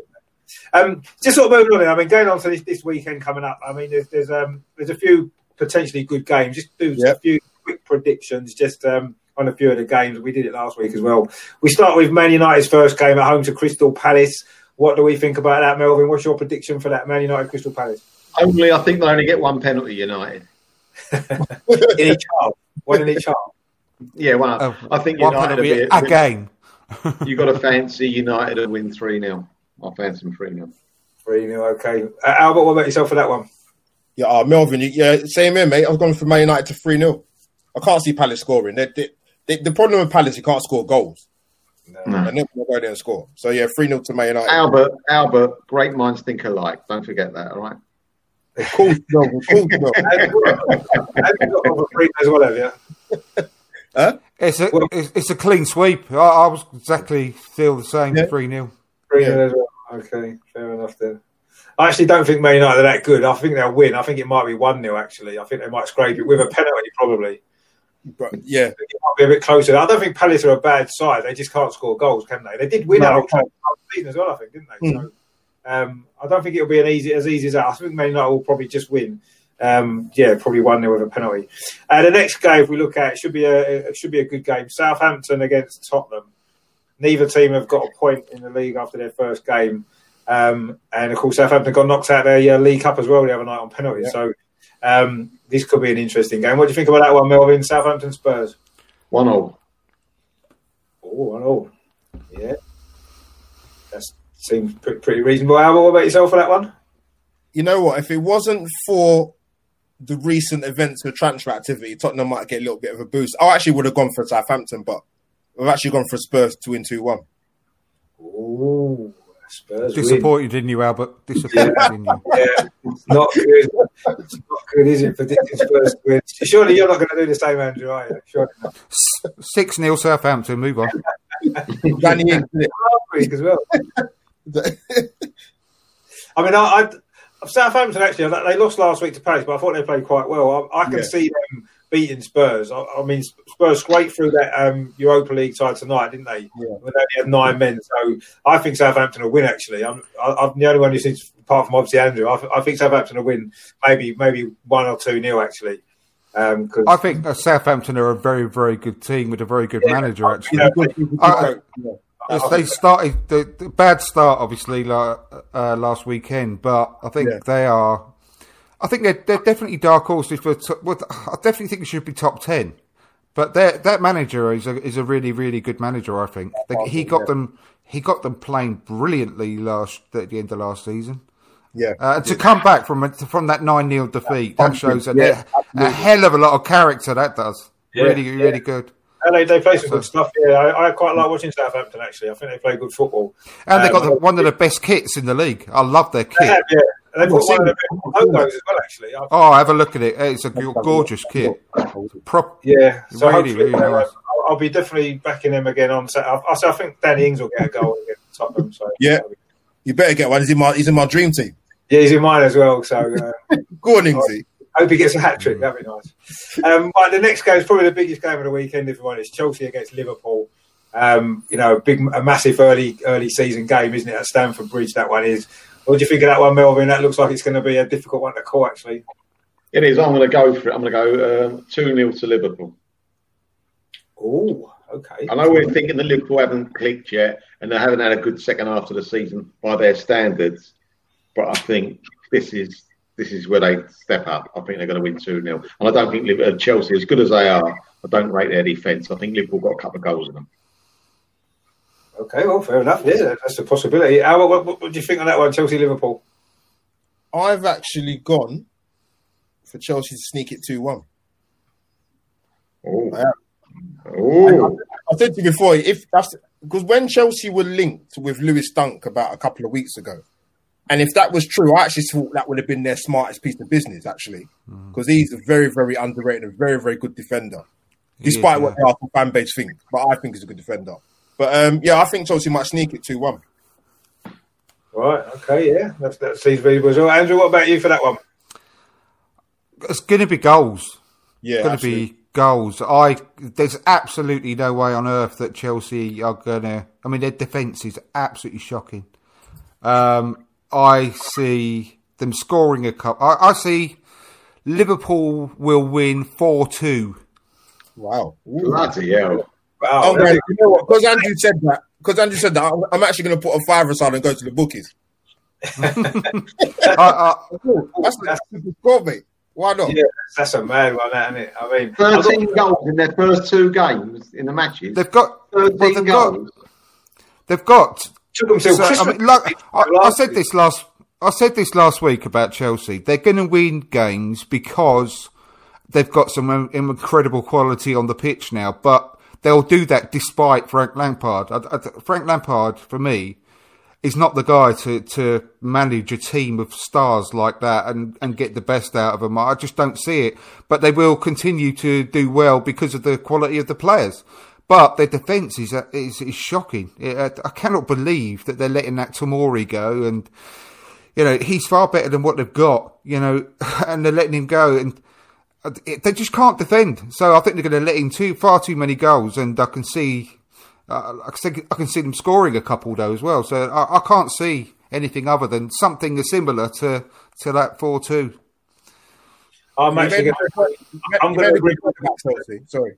Go I'm on, agreeing with this and going two two. I think that's Liverpool, uh, Chelsea, Liverpool will be two two. I think as well. Just, I just think that seems. I think a draw, and I think there'll be goals. As Andrew says, I think both teams have got goals in them, and at the moment both teams can't defend. So I think a two-two draw seems like a good shout for that one. So I'm going to go with that. Um, You make a although I, point. I like Chelsea to win, if I'm honest, just because. Yeah, uh, you make a good point about Chelsea, though. Um, I mentioned it. Um, they got, got Champions League football last season, but they conceded 54 goals. yeah, That's madness.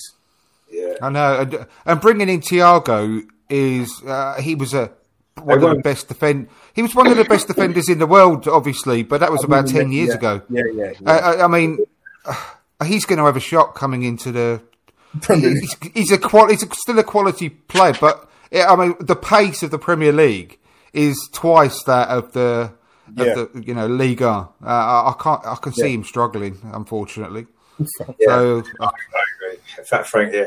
Um, right, the, last game that we all have a prediction on. Um, uh, actually, I think this is going to be a really good game. Actually, two teams to watch: Wolves against Yeah. Manchester City. Manchester City's first game, obviously, they didn't play last weekend. So, Melvin, what are your predictions for Wolves against Man City? Wolves, I, I think Man City will win 2 1. They're a good team, Wolves, but I just think City might have too much for them. Okay, yeah, that's, that's reasonable. Al, what about yourself for that one? Wolves, Man City. I'm going to go for. I love Jimenez, by the way. Uh, top, top, top yeah, quality, quality. quality inside the box, outside the box. Um, I'm going to go for a score draw 2 2. Oh, a Desmond. some more Yeah. goals again. Desmond. Yeah. Well, it's going to be a good weekend by look at it. Andrew, what do you think of that one for Wolves, Man City? 6 4 or something? This is a, no. This is actually quite a tough one. You know, It is um, tough. very tough.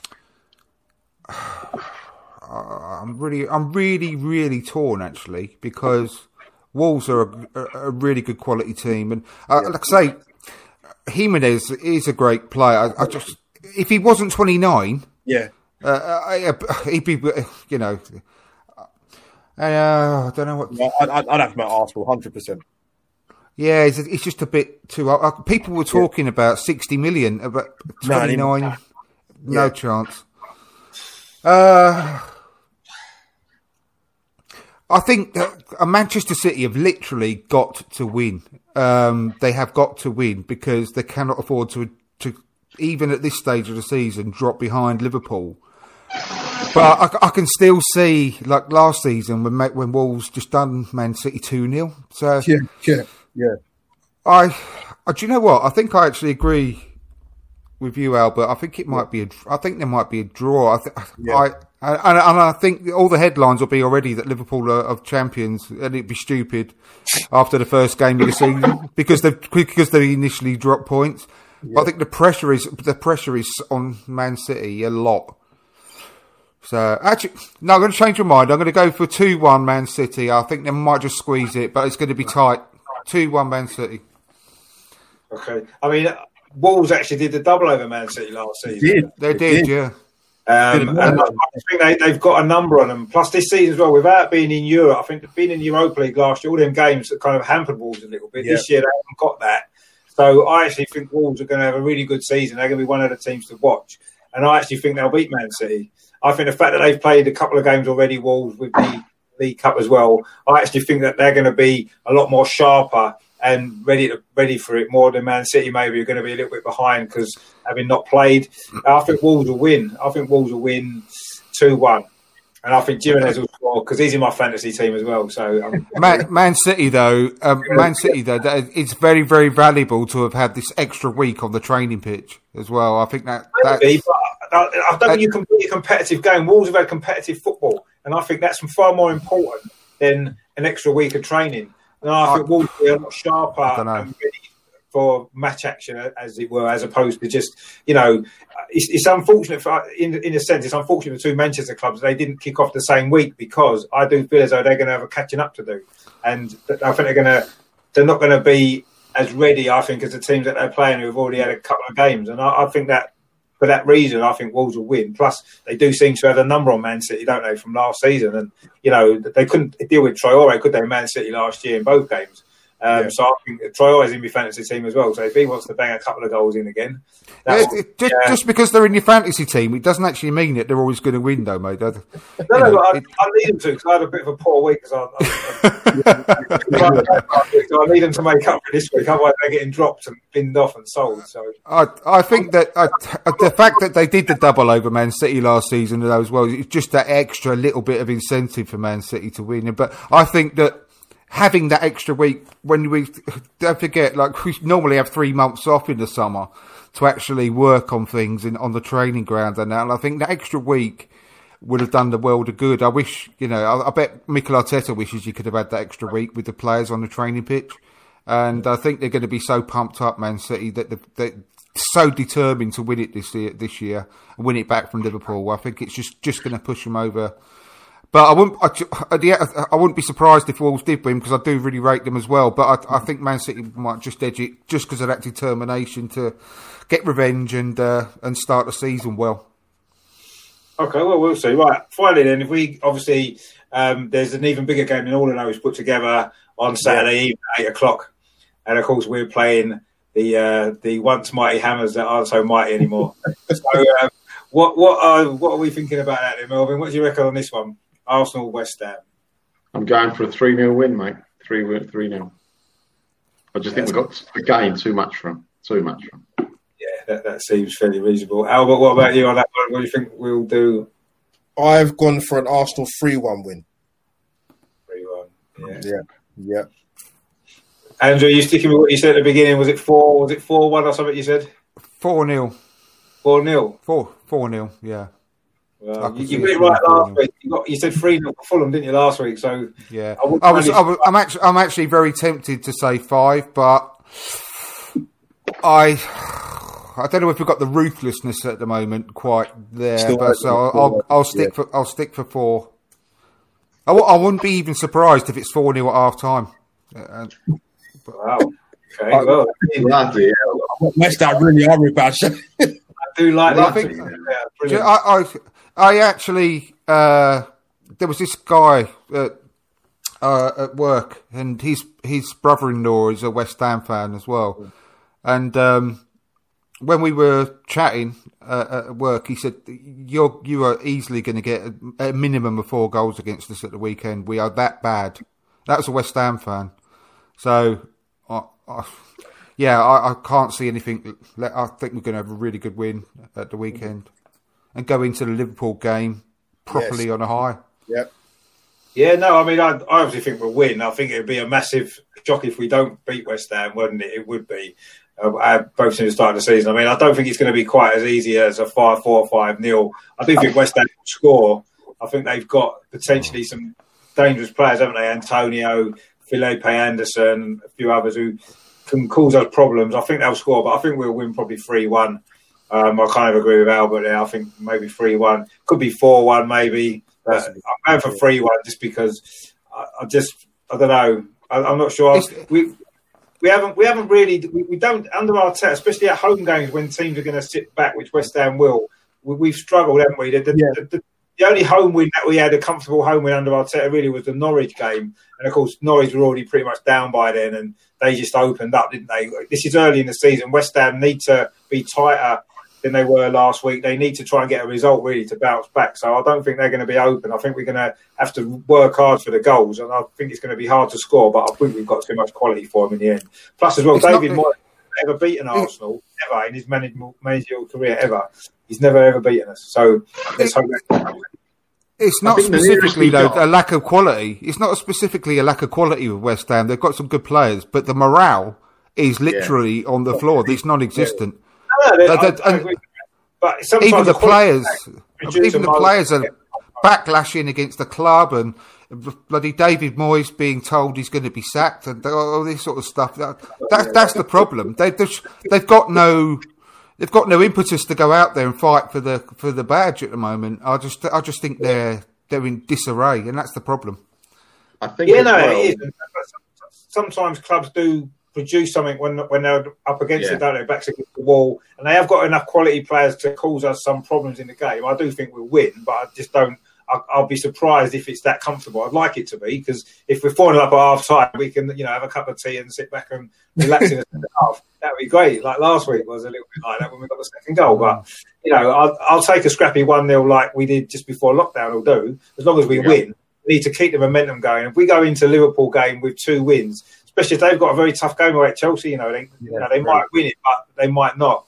And if, if we're ahead of them going into that game last year, we went to Anfield. We were the only two teams with two wins out of two.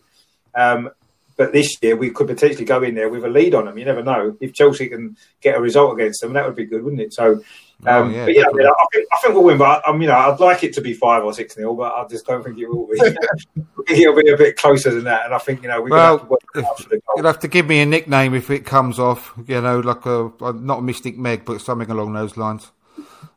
Well, yeah, if, if After me. win that'd be two in a row you've got there. That'd be unbelievable. The thing, the thing is, are you tempted if you? I don't know if you guys have got Aubameyang in your team. Are you are you tempted early in this season to use your triple captain? Yeah, tempted? I am. I Uh, did it he's last- just signed in his new contract as well. It could be his first hat trick. Well, apart from the one in Europe, his first Premier League hat trick. Yeah, Yeah, um, I don't know. I mean, he's in my team and he's my captain, but I don't think I'm triple captain. In I did it last year against Burnley, second game of the season. And he only scored one, and he, I think he got booked as well, so it cost me loads of points. so, um, you know, I'm not going to do it yet. I'm going to wait until we're playing Fulham at home or something. I think he might score, um, score a few goals against them later in the season. Thanks for that, James. I'm glad you enjoyed it. Name? Um, yeah, so I mean that, that's pretty much. I think we pretty much covered everything anyway. So um, obviously, thanks to you guys for for coming on tonight and chatting. It's been it's been a great show. Melvin, where can people find you on social media? Assuming you want them to find you, of course. no, just it's just Melvin Marks. The only way is just on that only on Twitter. Um, Facebook under Melvin Marks, but on Twitter that is what it is. Right. Just Okay. put old, put old sod, and you probably get me as well. I don't know. Melvin, I already found you ages ago, mate. It's fine. Well, thanks for coming on. Well, it's been been uh, it's been a pleasure chatting to you as always. Um, Thank you very how- much. where can people find you on uh, on social media? Obviously on YouTube as well. Yeah. Firstly, thanks Rich for having me on, mate. It's been a pleasure. I find it to meet Melvs and to talk with Andrew as well, mate. Knowledgeable gooners. yeah, you can find me on Albert JTV, um, talking about Arsenal topics, football related issues as well, past and present. Check out the content. And my Twitter handles on the page as well. Yeah, brilliant. It's a great channel as well. Um, Cheers, mate. I saw your show this afternoon. Actually, that was really good. Actually, I enjoyed that. Yeah, cheers, mate. Cheers. I was busy at the time I was watching it. I couldn't get, I couldn't get on to make any comments on it. I. Cheers, Um, uh, finally, Andrew, again, you know, thanks for coming on again. Uh, it's been a, it's been a pleasure. as Very always. welcome. Where can people find, find you on, the, on obviously on YouTube as well and social media? Yeah, well, when I'm not asleep, I'd normally have a, a you normally have a show every week on uh, from Dial Square to where. Um, yeah, uh, anyone watching this. Set your alarm. anyone watching this that was, uh, you know, lining up to watch me yesterday, I do sincerely apologise. It won't happen again. I have to take some Pro Plus or some Speed or something next time. But um, yeah, uh, on Twitter it's at from Dial Square. But yeah, Albert, you're a great channel. You're doing a great job there, mate. I really enjoy that as well. So, Thank you. and mate. obviously yourself, Richard. And I really uh, enjoy coming on. It's a great show tonight. I really enjoy speaking to all of you. No, it's been good. Good. Great guys, man. No, I've, I've really enjoyed it as well. It's great to have you all on. It's great to, you know, at the moment it's great chatting about Arsenal because it's nice and positive. And I, you know, I want to try to say I'm calling it a positive Arsenal podcast, and that's how I want it to try and stay for as long as we can. If we can make Christmas still being positive, that'd be good, wouldn't it?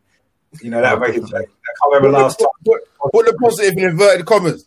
I might have to Yeah. start doing it. Yeah, in January. Just put like a little asterisk at the bottom saying dependent on results. yeah. I mean, if, if slash. we're out of all the cups and we're like mid, mid-table in the Oh, league, maybe we can at the moment, let's enjoy let's enjoy it while we can because you know Yeah, we've, we've suffered enough haven't we, the last few Yeah, years, and I, 100%. I think you know we went over a lot of stuff tonight, basically saying how how kind of positive we are feeling about it, or really with everything that's going on. So I'm sure that we'll remain positive for a while yet. Anyway, hopefully all the way through with a bit of luck. Yeah, definitely. well, thanks everybody. Well, who's- who's- Don't fear well. anyone anymore. I don't fear going to Anfield, and uh, I've got none, uh, none of that anymore. It's all gone. Um, I can think we could beat anyone on our day. So yeah, brilliant. Oh, it's really, I think we go Anfield and win, but we'll talk about that maybe next week as well.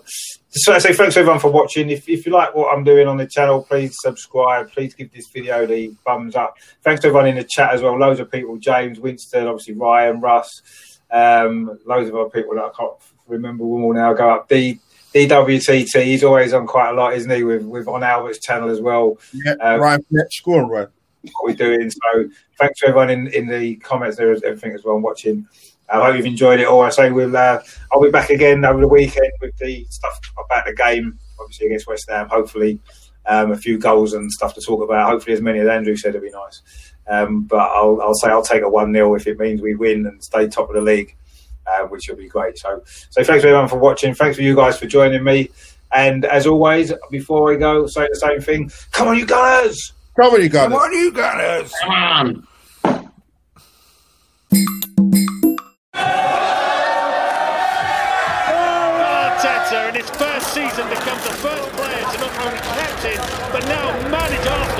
Arsenal to an FA Cup victory. I want to tell you what I talk to the lads about every day. What it means to be part of our family. listening, bro? Yeah, man. You listening? A strong family. That's, that's, that's mine. First, there is the non negotiables respect, humility, belief. And it's okay to get angry, to raise our voices, as long as it comes from the right place. And even though family can hurt us like nobody else, remember, they are the ones who raise us up. When people come to our house, try to divide us because they know our family and what our shirt means. Life? What else for life? Let them know we can't be divided. Aubameyang, best striker in the league. Come on, come on. And it will take all of us together. Because we know where we belong.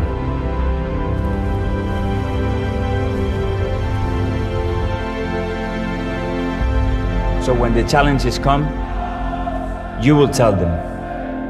This is family. This is family. This is family. This is family. This is Arsenal.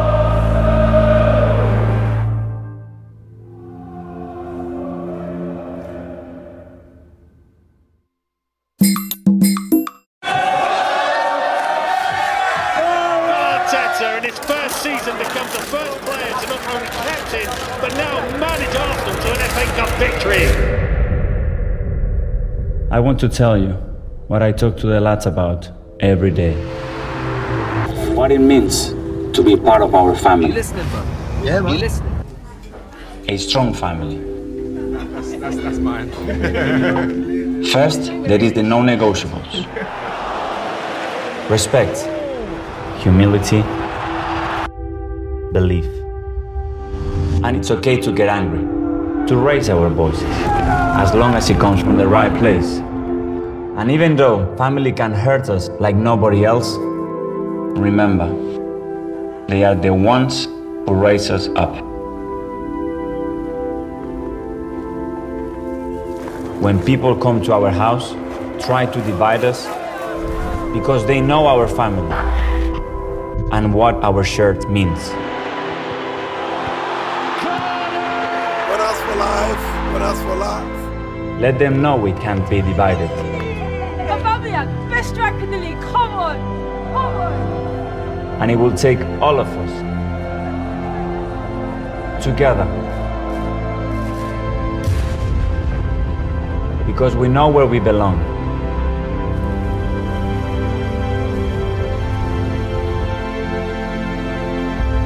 So when the challenges come, you will tell them. This is family. This is family. This is family. This is family. This is Arsenal. ¡Vamos,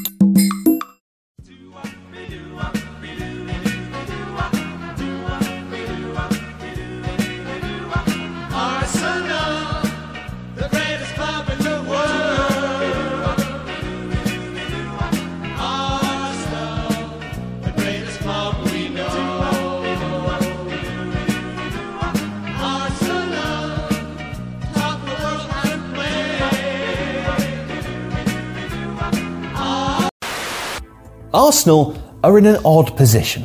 Under manager Mikel Arteta, they are FA Cup winners. They're equipped with young, promising players like Bukayo Saka, Gabriel Martinelli, and William Saliba. They've also recently beaten Liverpool, Manchester City, and Chelsea, and Arteta has got the better of Pep Guardiola and Jurgen Klopp in one off games. Yet the club remains shackled to its past.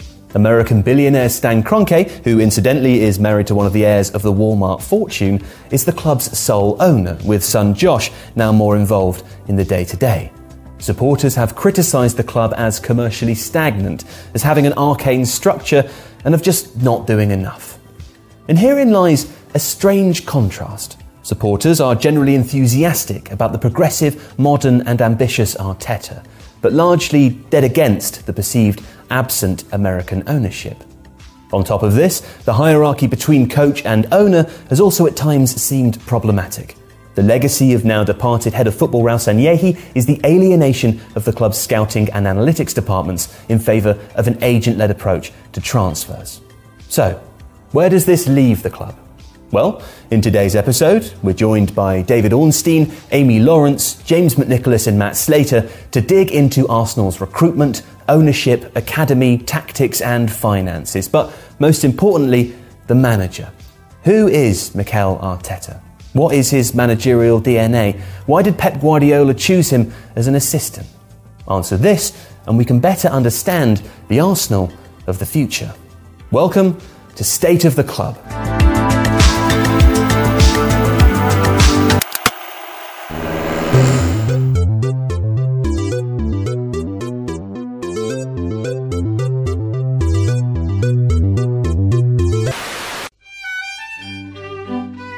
Nobody thought that Mikel Arteta would ever become a footballer. Born in March 1982 in San Sebastian, as a baby he was diagnosed with a serious heart condition which required surgery, and doctors would tell his parents that their son would never play any sport. But he would come to love football, and at age five, those doctors agreed to merely monitor his condition. And play he did, most often on the beaches near his home in Calle Matia, with a local boy who would grow up to win everything the sport had to offer. Xabi Alonso was five months older than Arteta, but the two became inseparable, honing their touch and technique on the beach. At nine, they would even play alongside one another for Antiguoko, the feeder club for Real Sociedad. But at 15, Arteta had the chance to join the team he'd supported as a boy. Moving to Barcelona may have seemed too good to be true for Arteta, but it was no surprise to those who'd watched him develop. He was one of the smallest players, remembers Antiguoko teammate Alvaro Parra, but no doubt the smartest. Barcelona brought him first contact with Pep Guardiola, his idol as a player and many decades later, his coaching mentor. Arteta would make his debut appearance for Barca's B team as a substitute for Guardiola, but first team chances were limited for teenagers, and in 2001, with Philippe Cocu, Xavi, and Fabio Rochemback blocking out the light, he joined Paris Saint Germain on loan. At the time, PSG were under the guidance of Luis Fernandez, a European Championship winner with France in 1984 and one of the finer defensive midfielders of his generation. The club was very different to the one standing in its place today, but it was still one of Europe's most cosmopolitan environments. Fernandez was managing a group which included Mauricio Pochettino and Gabriel Heinze, the swaggering flair of JJ Okocha and Ronaldinho, and the combustible talent of Nicolas Anelka. It was an intimidating dressing room, particularly for a 19 year old, but he survived and grew. Pochettino took Arteta under his wing, and the two retain a friendship which survives to this day. But those early years as a player were semi nomadic. Arteta's loan in Paris would become a permanent move to Rangers. He would then swap Glasgow for a return to San Sebastian before leaving for England and Everton. First on loan and then for good. So, before Arsenal and the Emirates, there were changes in style and culture to navigate, with languages to learn and communication skills to develop. It was a time of near constant change, but the anecdotes are familiar and consistent and are indicative of the kind of personality that today, nearly 20 years later, is exerting itself at Arsenal. At Ibrox, Ronald de Boer was struck by the presence of a young player who should have been well outside his comfort zone.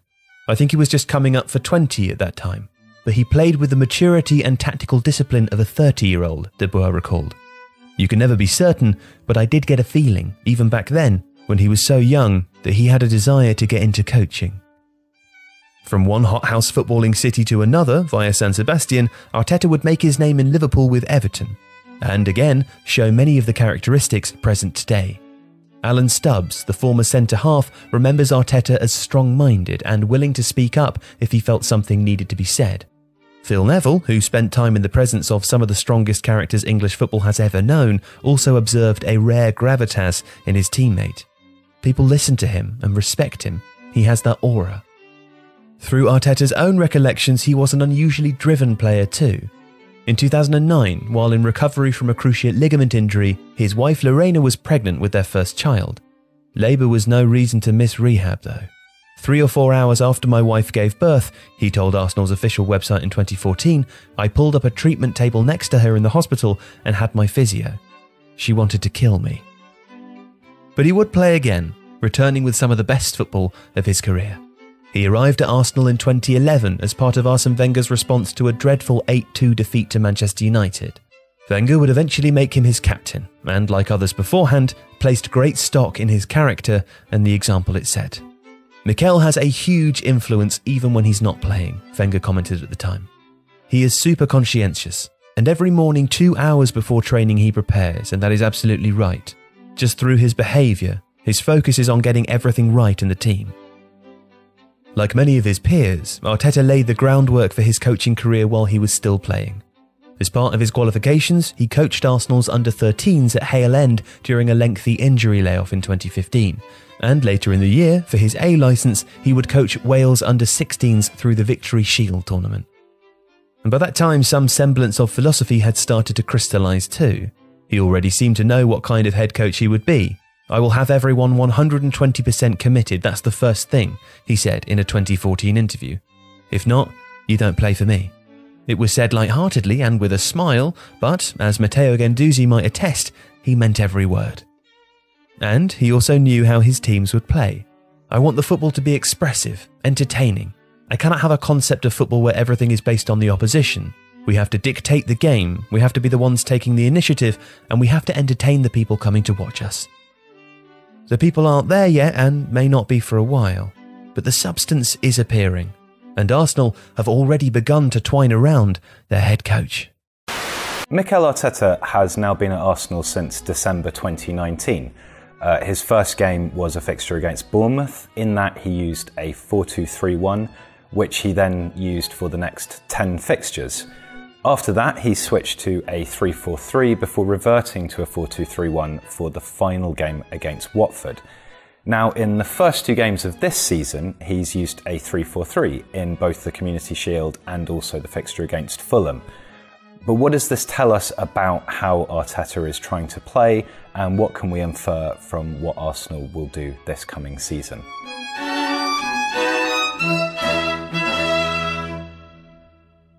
Mikel Arteta has clearly been influenced by his time with Pep Guardiola. He was assistant manager to Guardiola at Manchester City. Pep Guardiola is famous for something called positional play, and it's clear that Arteta is trying to institute this at Arsenal as well. But what is positional play? Positional play is a, a, fairly complicated series of ideas, but it can be boiled down into a few key facets which are helpful for understanding what Arteta is trying to do at Arsenal. So the first is the idea of generating superiorities behind opposition lines of defence. Now, these, op- these superiorities can either be quantitative, which is where you have more players in a particular part of the pitch than the opposition or they can be qualitative, which is where you have a particularly good player isolating an opposition player and running at him or going in behind him. There are a few other key important points to positional play as well. So these superiorities that we're talking about are generated with a series of rehearsed movements, patterns of play. This is why Pep Guardiola, for example, trains his players using a rondo. It's about quick, rehearsed interchanges of passing.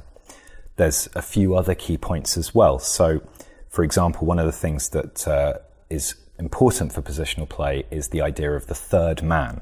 So, what happens there is you you'll have a player moving into this position here, and then one of these players will be the third man. These two players here can pass the ball between each other but there's always a third man here who's spare. This is why we talk a lot about the creation of passing triangles within these superiorities. The other thing that's important is what we call the switch of play. So if uh, the team here in red is stacking up on the right hand side and trying to generate superiorities in this area, naturally the team in yellow is going to come across so what we then find is that these players out here on the left hand side are in considerable space and number 11 here has gained what's possibly a qualitative superiority over number 2.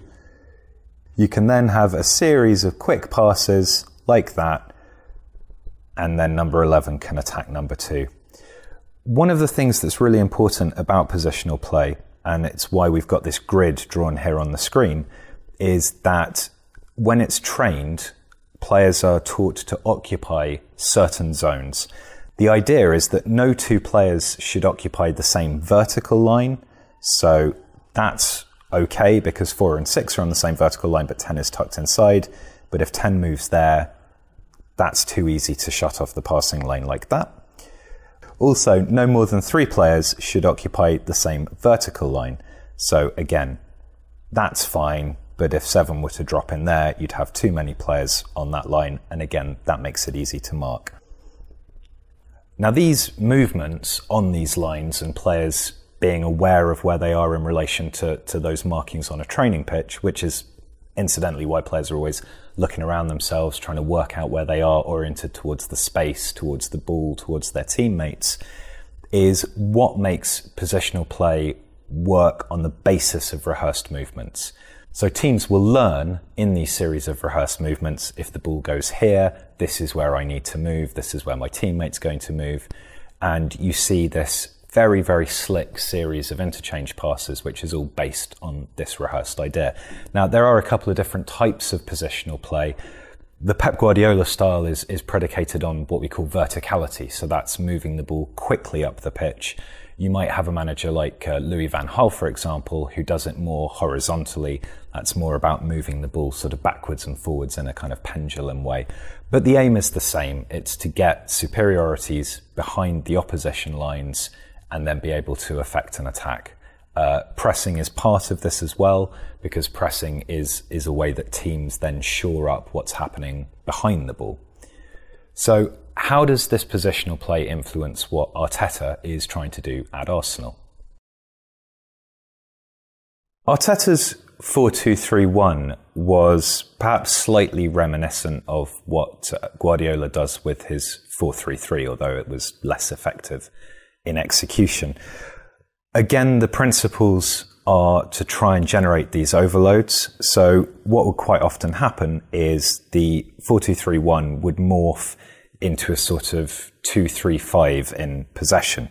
So the fullbacks here would give as much width as possible.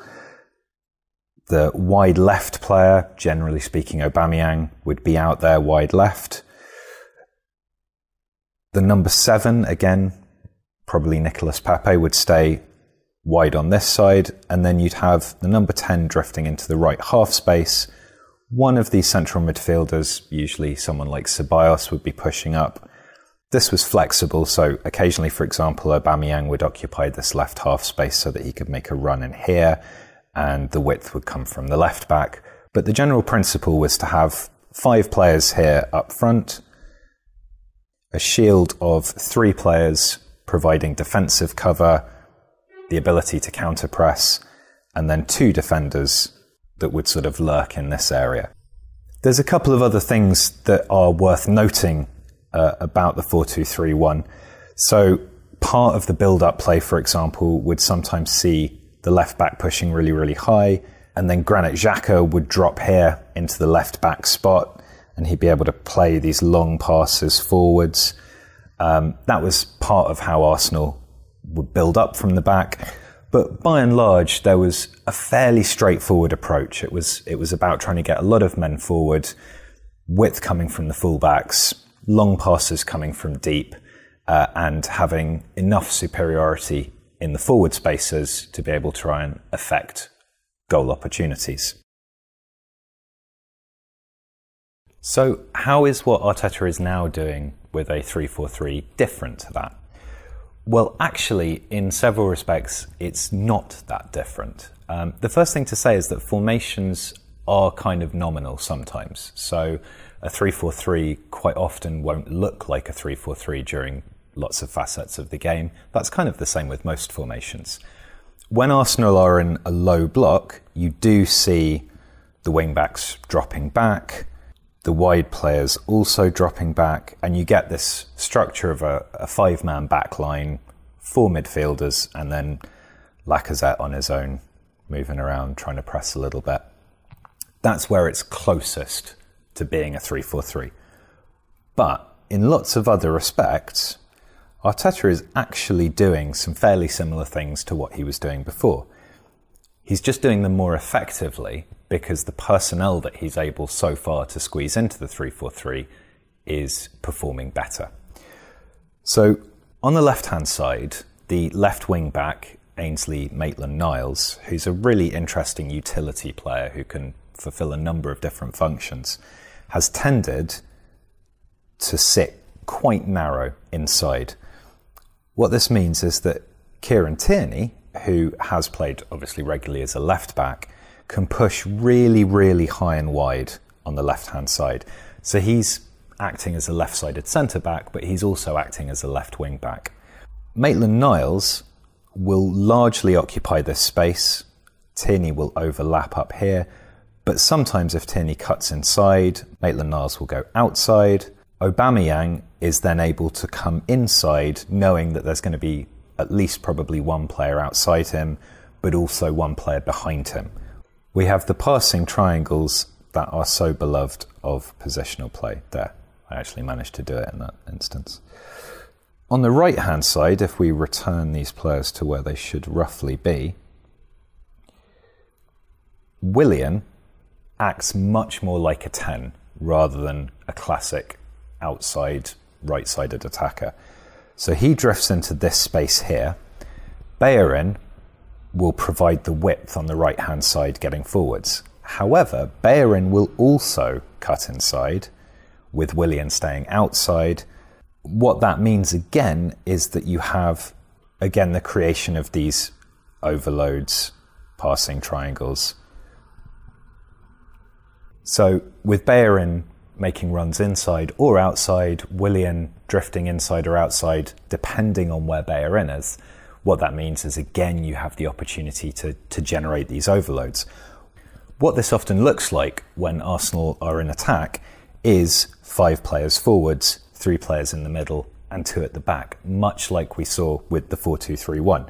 So Maitland Niles will be in here, you have these midfielders, Tierney's providing width on the left, Bellerin's providing width on the right, Aubameyang and Willian are drifting inside. Again, this is creating overloads, creating numerical superiority behind the opposition line of defence. But while they're doing that, there is the midfield cover here, the screen of the three players. Now, what's interesting is that Arsenal are trying to push those players a little bit higher up the pitch now. That's partly facilitated by the fact that Gabriel is a really good one on one defender. I think we'll probably see that more uh, when William Saliba comes into the team as well, because that's a strength of his with his pace and his covering ability. Leno is obviously a good sweeper keeper, so he can come and patrol this area. If Arsenal press high up the pitch, and when I say press, I don't mean engage in a press, I just mean push up so that they're squeezing the opposition space. That allows them to counter press around the edge of the box. If the move breaks down with those flies, five players up front, you've still got three behind them to keep everything secure. And also, perhaps arguably lacking a really, really high quality playmaker, Arsenal can use the counter press to, to generate additional opportunities to attack the opposition box. Now, one of the interesting things about the use of the 343 last season is that it was generally felt that because Arsenal, maybe Granit Xhaka aside, lacked a really high quality progressor of the ball from deep, David Luiz was, was the crucial guy. He was in the centre of that back three, and he was able to make these long, raking passes forwards, or sometimes bring the ball actually out into the midfield area and then generate these vertical passes forwards. But it was felt that Luiz was probably unable to defend properly in a four man backline. He was kind of exposed by that.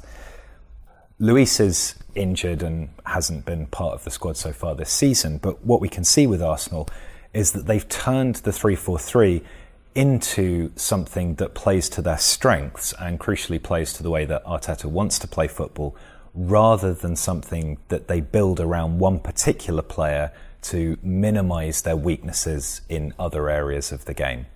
I think that's what's really interesting about Arteta. He came into uh, the role having given an interview to the Arsenal magazine in, in 2016 where he talked about wanting to play expressive football, wanting to play football that dictated to the opposition what was happening, but also he emphasized flexibility. He emphasized the idea that you know players in the squad have to be able to take risks. They have to be technically capable, and and if the players aren't able to do that, or if you don't have those players, then you have to adapt to that. What we've seen before with Arteta is this adaptation to, to use what Luiz is good at but protect him. And now we're seeing the same formation used, but rather to emphasise Arsenal's strengths. So Arteta is sticking true to his word, he's adapting, he's playing expressive football, and I think it probably bodes really well for Arsenal in this coming season.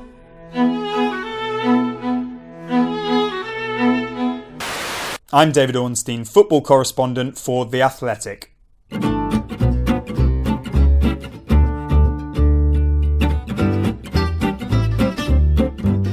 When Ivan Gazidis was chief executive at the club, he wanted to create a continental model, and that would involve a number of heads of department, um, whether it be head of recruitment, head of football, head coach, head of high performance. And he implemented it. A number of individuals came on board, the likes of Darren Burgess on high performance, Raul Sanllehi as head of football relations, later head of football, Sven Mislintat as head of recruitment, Fahmy as head of contracts. The only thing remaining was the head coach role, and Arsene Wenger was replaced with head coach Unai Emery. That seemed to be the model that Arsenal would go forward in. However, Ivan Gazidis left. Soon after, Sven Mislintat was gone. Darren Burgess left. And now Arsenal are in a position where Raul Sanllehi has gone too. People have come in in the meantime, Edu as technical director, and so that continued this sort of continental model. But with the departure of Raul Sanllehi, things are looking very different at Arsenal. At the top of the organisation now is the man who he shared the leadership with, Vinay Venkatesham. He has gone from managing director to newly appointed chief executive. Raul Sanllehi has not been replaced. It was clearly an aim of Arsenal's owner, Stan Kroenke, his son Josh, who's a director at the club, KSE, Kroenke Sports and Entertainment, who are the overarching organisation in charge of this, to create a leaner, more efficient Arsenal. Um, many of the redundancies that were made, we were told that they needed to be made regardless of COVID, and that this had kind of escalated the process. Arsenal want to become a more streamlined organisation, more fit for purpose in not only the COVID but also the modern era. That means the hierarchy of the club looks very different to how it looked not so long ago. Player recruitment at Arsenal has undergone enormous change in recent times. Uh, If we take the story back, Ivan Gazidis was chief executive, was very keen to embrace data, statistics, numbers, analytics, and Arsenal acquired the American company StatDNA and their boss Jason Rosenfeld. That became a really important part of Arsenal's decision making process around potential signings. It culminated in the arrival of Sven Mislintat as head of recruitment from Borussia Dortmund, because he is a real disciple, a believer in the numbers, the data, the analytics. Um, but that sort of thing was always likely to create a bit of tension within any club because there will always be people of a more traditional, old school mentality. And there was certainly tension between Sven Mislintat and Raul Sanllehi, who, after the departure of Ivan Gazidis, were the two guys basically responsible for the recruitment. Sven Mislintat left and Raul Sanllehi uh, was in position to take things forward. Now, it was Arsenal's aim to appoint a technical director who would be ultimately responsible for recruitment. Uh, they considered a number of options, including Monchi. Uh, he had recently left Roma. He's renowned throughout the game as one of the best operators, but he decided to go back to Sevilla. Arsenal turned their attentions to Edu, their former player and invincible. He had experience at the Brazilian FA but also Corinthians, just not in a European club or in the European transfer market. So, as he gradually integrated, Raul Sanllehi was left to lead this forward in conjunction with Arsenal's recruitment department. And Raul Sanllehi favours a more contacts based approach, relationships like a black book of connections that is said to be second to none. And many people have looked sceptically at some of these relationships with certain agents, but that's the way Arsenal looked to be favouring. Then came the overhaul, the restructure of the club, and that saw the recruitment department, in the words of some I've spoken to around the club, decimated. The likes of Francis Cagigao leaving the club, Brian McDermott too, and many more besides. Well, the full details behind Raul Sanllehi's departure from Arsenal still remain relatively vague. Arsenal released a statement pointing to the idea that it was part of their cost cutting measures around the COVID crisis, that it was a role that they had decided wasn't necessarily essential and that it would be discontinued. But the lack of detail and also crucially the timing, because Raul Sanllehi was negotiating a number of potential transfers for Arsenal and the Pierre-Emerick Aubameyang contract, so this was the middle of the transfer window, led to suspicions that there could be other reasons. Now, we've heard so much speculation around Arsenal, around Raul Sanllehi, a lot of reporting about his relationships with certain high profile agents and Arsenal conducting a lot of deals with the same agents, but we've got no reason to suspect there is any wrongdoing. We only have what Arsenal have announced. And until we maybe hear from him or more from the club, we won't know if there are any deeper reasons to it. We only know what we know. But it is a big moment for Arsenal, losing their head of football in the middle of the transfer window will not have been a decision taken lightly. Leaving by default, you could say, Edu at the top of the tree as technical director, in conjunction with Mikel Arteta, whose title has been changed from head coach to first team manager, and he will certainly have more power than ever before around recruitment. And then there are other individuals supporting as well, the likes of Ben Knapper, the loans manager, then filtering down to the academy, somebody like Lee Heron heading up recruitment there, Per Mertesacker, and other individuals. And it's really fascinating to look at the way that the academy has started recruiting over the last few months, picking up players who have perhaps fallen out of contract elsewhere. Will they start to look to go down the route that Chelsea have operated on in recent years, making it almost like a second business? Signing players, loaning them out, trying to develop the best ones, keep them in house, then sell for profit those that they've bought in from cheap for cheap. That's an area to watch. But on the first team side, it's almost like Arsenal have winded back the clock, going from this continental model with a huge number of bodies, a huge number of cooks, you could say, to very few, almost like less is more. And they will hope that this is an intelligent way, a more modern way to go forward, and that it will lead them to success in the transfer market.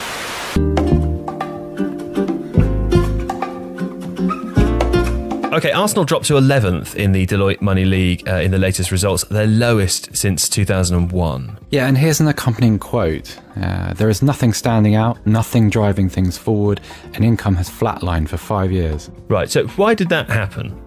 Probably the easiest answer to that question would be results. That's Matt Slater. He's the football investigations reporter for The Athletic, and he's about to explain how poor results impact income. A noticeable, appreciable drop in finishing positions in the Premier League, which means less bonus money, less less um, prize money from the Premier League, but most importantly, failure to qualify for the Champions League. And there's a huge drop off, even if you go very deep in the competition as they have in the Europa League. Even if you go very deep in that competition, you know you, you know you're looking at you know at least half um, drop off. So you know you could maybe earn 40, 45 percent of what a good run in the Champions League would bring you.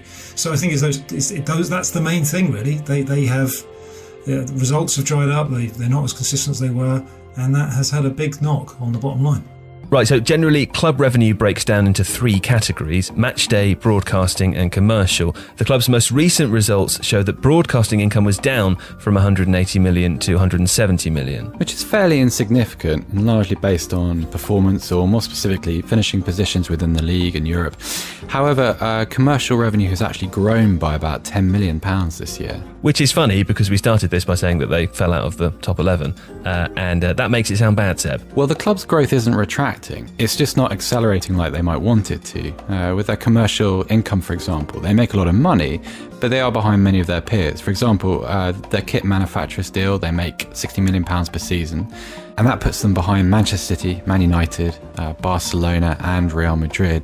And Liverpool, who've just signed a, an unusual deal with Nike, which we think, all things considered, will be worth around £100 million per season, which is almost double Arsenal's. Also, right, the, the market leading deals that they have uh, are in the more minor areas. So the £30 million over three years deal with uh, Visit Rwanda is the best sleeve sponsor deal in the world at the, well, at the time that it was signed, but he's still only £10 million a year, right? Right, and matchday income is also very interesting, largely because of their big, shiny stadium, and Matt explains why. One of the great sort of pillars of Arsenal's success as a club has been the Emirates, building that stadium, uh, big stadium in London, having high ticket prices and having lots and lots of premium seats. I mean, that has been really Arsenal's big USP. You know, when they built that stadium, they were basically making about three million pounds a game, a home game, of which one million was coming from uh, about a sixth, seventh of the seats. So those premium seats, and that again is, is is one of the advantages that London clubs have. Particularly if you are one of the best clubs in London, you can really just tap into that kind of corporate market. You know, the banks, uh, all the other large businesses will do so much hospitality entertainment at big games.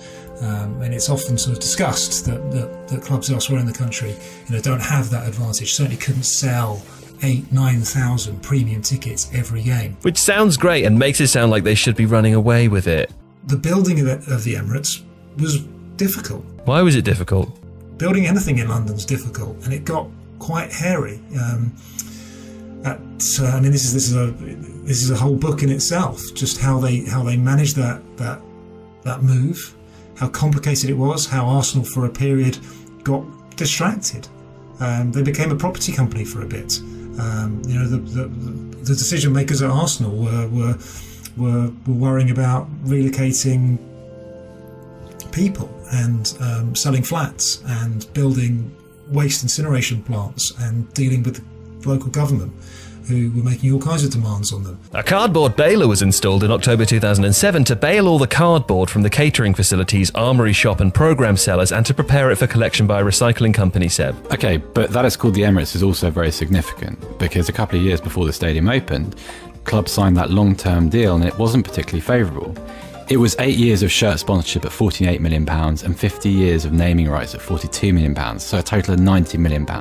Matt explains why. They had to do those deals. They had to do them. They had to front load them. That was the key thing. So they went to the market in a, in a weak position. They, they didn't go to the market in a position of strength. We're one of the best two teams in the country. Uh, we're about to move into an amazing stadium. It was, um, we need the money right now. And otherwise, this stadium is going to become uh, a millstone because we will have to borrow more money uh, and the interest rates will go up. It was the shirt sponsor deal that I, I think became a real bone of contention because it effectively, what was it, sort of six million a year at a time where, you know, United, who they were going head to head with, were getting 15 ish, Real Madrid 14, Bayern 13, 14. It's actually worse than that. Schalke, Dortmund, and even Spurs were ahead of them. Uh, 12 clubs in total were earning more from their kit deals at the time. But for a long time after the stadium was built, there was a lot of frustration that, that they'd undersold. They'd undersold these key assets, the front shirt and the name of the stadium. So, in 2010, in an AST survey revealed by Goal.com, um, it was estimated that these long commercial deals were actually costing the club somewhere in the regions of uh, somewhere in the region of 20 million pounds per season. But they were able to renegotiate. In 2012, it went 150 million pounds for five years for shirt and stadium. So that was 30 million pounds a year. And as a result, in June 2013, Ivan Gazidis, at the time their chief executive, obviously, um, announced hubristically that the club's era of austerity was over and that they were then in a position to compete for almost any player in the world. So Ozil and Sanchez, etc. Right, right, but it didn't last. If you're really good at football, all the other bits become so much easier.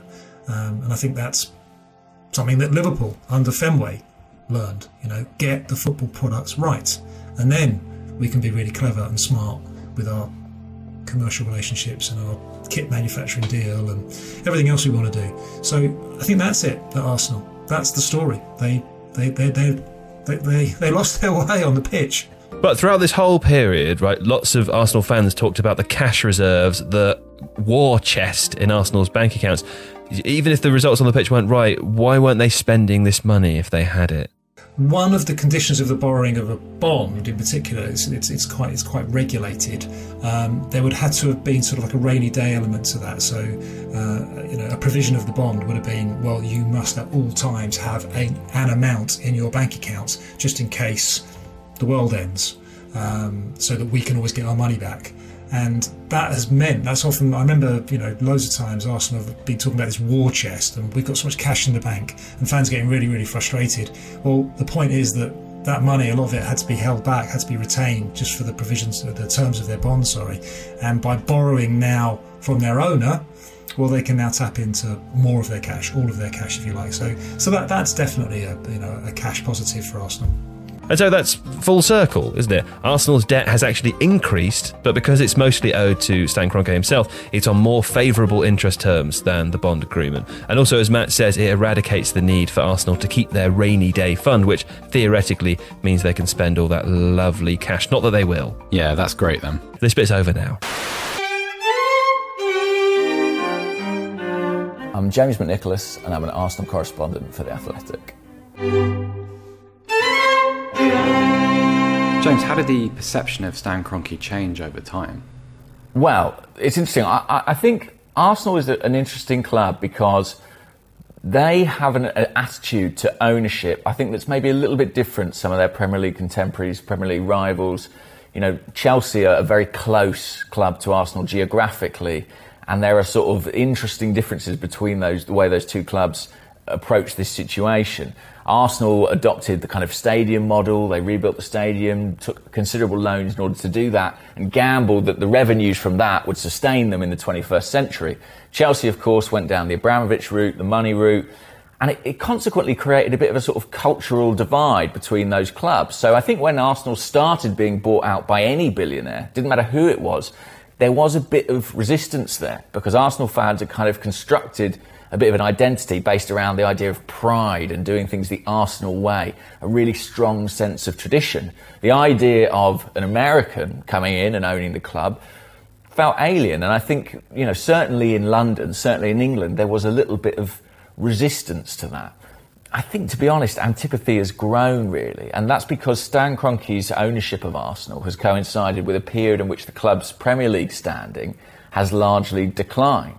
You know, he's not the kind of owner who puts his own cash into the club. He's not the kind of owner who is going to sort of lavish money on expensive signings. He's not a fan in any real sense. Um, it's difficult to sense a degree of allegiance between KSE, the Kroenkes, and him.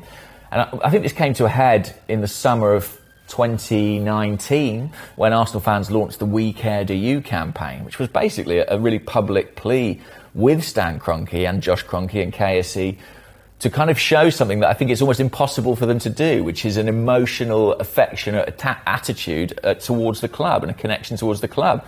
You know, that is not, they are not Arsenal fans. They were not born as Arsenal fans. They were not raised as Arsenal fans. It's inevitable, I think, that supporters are going to want that from an owner. But I don't know if it's necessarily realistic. Uh, and I think, you know, the, the, they care in so much as they want the business to succeed. They want their investment to be proved worthwhile. But, you know, they're never going to view it like a fan. And I think that has always created a bit of distance between them and the supporters. What is the current composition of the board?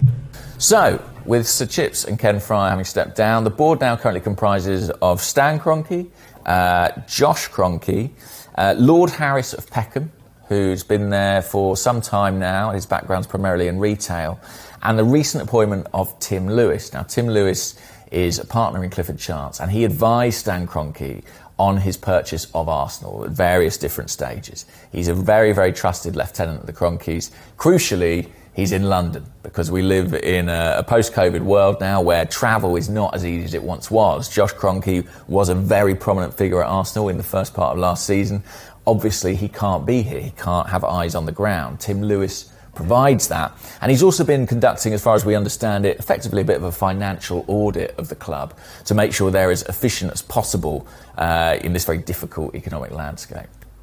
You've described quite a range of characters within the boardroom. What um, what are as a, as a group? What is its um, how do its strengths and weaknesses relate to Mikel Arteta and his his job performance on a day to day basis? It's really interesting because technically Mikel Arteta is reporting into the executive side, right? So he's working with Edu as a technical director. Previously, he was working into Raul Sanllehi as head of football. With Raul Sanllehi having been removed, the dynamic slightly shifts. Uh, and everything does have to go through the board, as in any business. Uh, but how has he helped and not helped? I think maybe he's he's not helped by the fact that there's not a great degree of football experience there. But I think he's helped by the fact that he actually does have quite a positive relationship with Josh Kroenke. And I think one of the things that come out of this summer is that Arteta and the ownership have kind of opened up a more direct line of communication. Personally, I think that's a really positive thing. It's interesting at Arsenal, they had Arsene Wenger who was kind of across everything, and that was seen as a bit of a negative. So Arsenal moved away from that. They appointed these multiple voices, Sven Mislintat, Raul Sanllehi, Edu Gaspar, some of which have come and gone, and they had a kind of head coach model under Emery. Arteta's back, and it looks like he's the manager again. It's fascinating how quickly Arsenal have kind of reversed and gone back to something more akin to what they're familiar with. Uh, and, and maybe that makes up for a little bit of the, the lack of football experience on the board especially with Ken Friar stepping down. So, but I think the one consistent thing we will see is that we're seeing Arteta's authority grow because I think everyone associated with Arsenal senses and intuits that he is the most positive thing around the club at the moment, and that's where the power lies. Right then. So, this is about the centre spot, isn't it? Does it? What did it? How does it feel being being here now that it's like this? peaceful, home, nostalgic, passion, uh, memories, good times, um, community, just everything rolled into one. They're all positive things. I thought there might be some sort of wistfulness. There was. I, I struggled to come back here in the first few years after the move. And I think, probably like a lot of old fogies, I'd be lying if I didn't say that more or less any time walk over the bridge to the Emirates, there's something missing. You know, there's that, there's that uh, feeling of going to like a sacred place. And when I used to take the turning into the top end of Avenell Road, which is a bit of a incline, um, and you would see the crowd kind of mingling and gathering and growing and bubbling just outside the main entrance of the marble halls uh, and you know the smells and sights and sounds and colours and all of that kind of electricity just sparking it just every single time you know shivers down the spine gets you know that's like fe- you know feeling where your stomach's jumping um, and I can't replicate that Yeah. to this day at the Emirates because this is always home.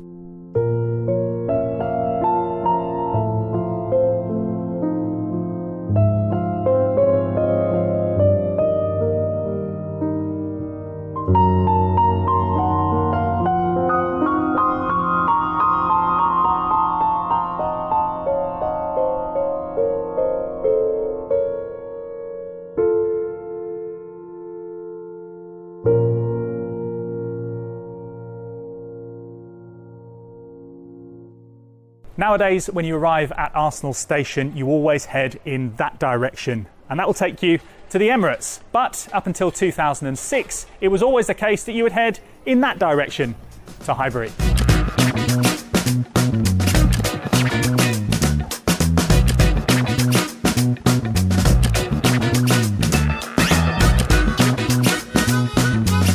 Finances were always a huge driver behind the decision. Highbury held 38,000 fans, and in the final year, 2005 2006, the club made 44 million pounds. Instantly, once they moved to the Emirates, they made 107% more in one season. It was clear they had to make the jump to a bigger arena.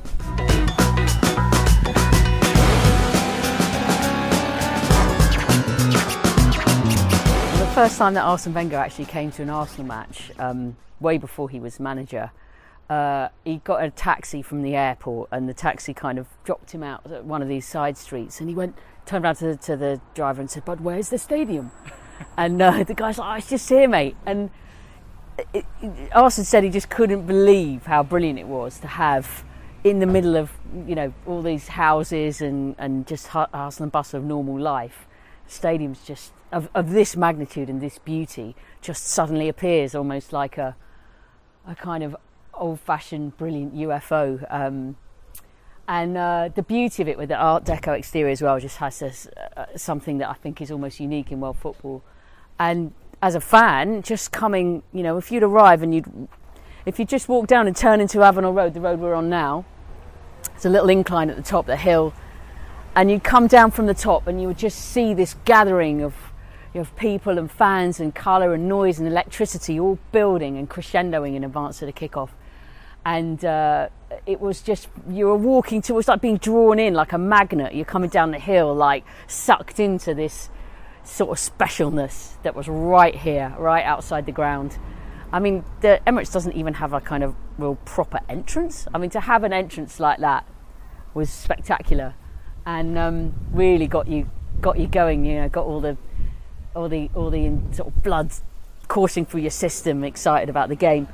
And um, the other thing when I look at that that I remember is, of course, the dressing rooms were literally you see the uh, marble halls with the the old-fashioned street lights outside, and just the on the other side of that, uh, just above ground level, they, that was the dressing rooms. And on a on a particularly momentous day, Ian Wright would literally be hanging out almost by his ankles like "Rah!" you know cheering and singing songs with the fans and throwing stuff out and after you know winning trophies and things like that the scenes around here were immense. Um, you'd never want to go home. But this was home.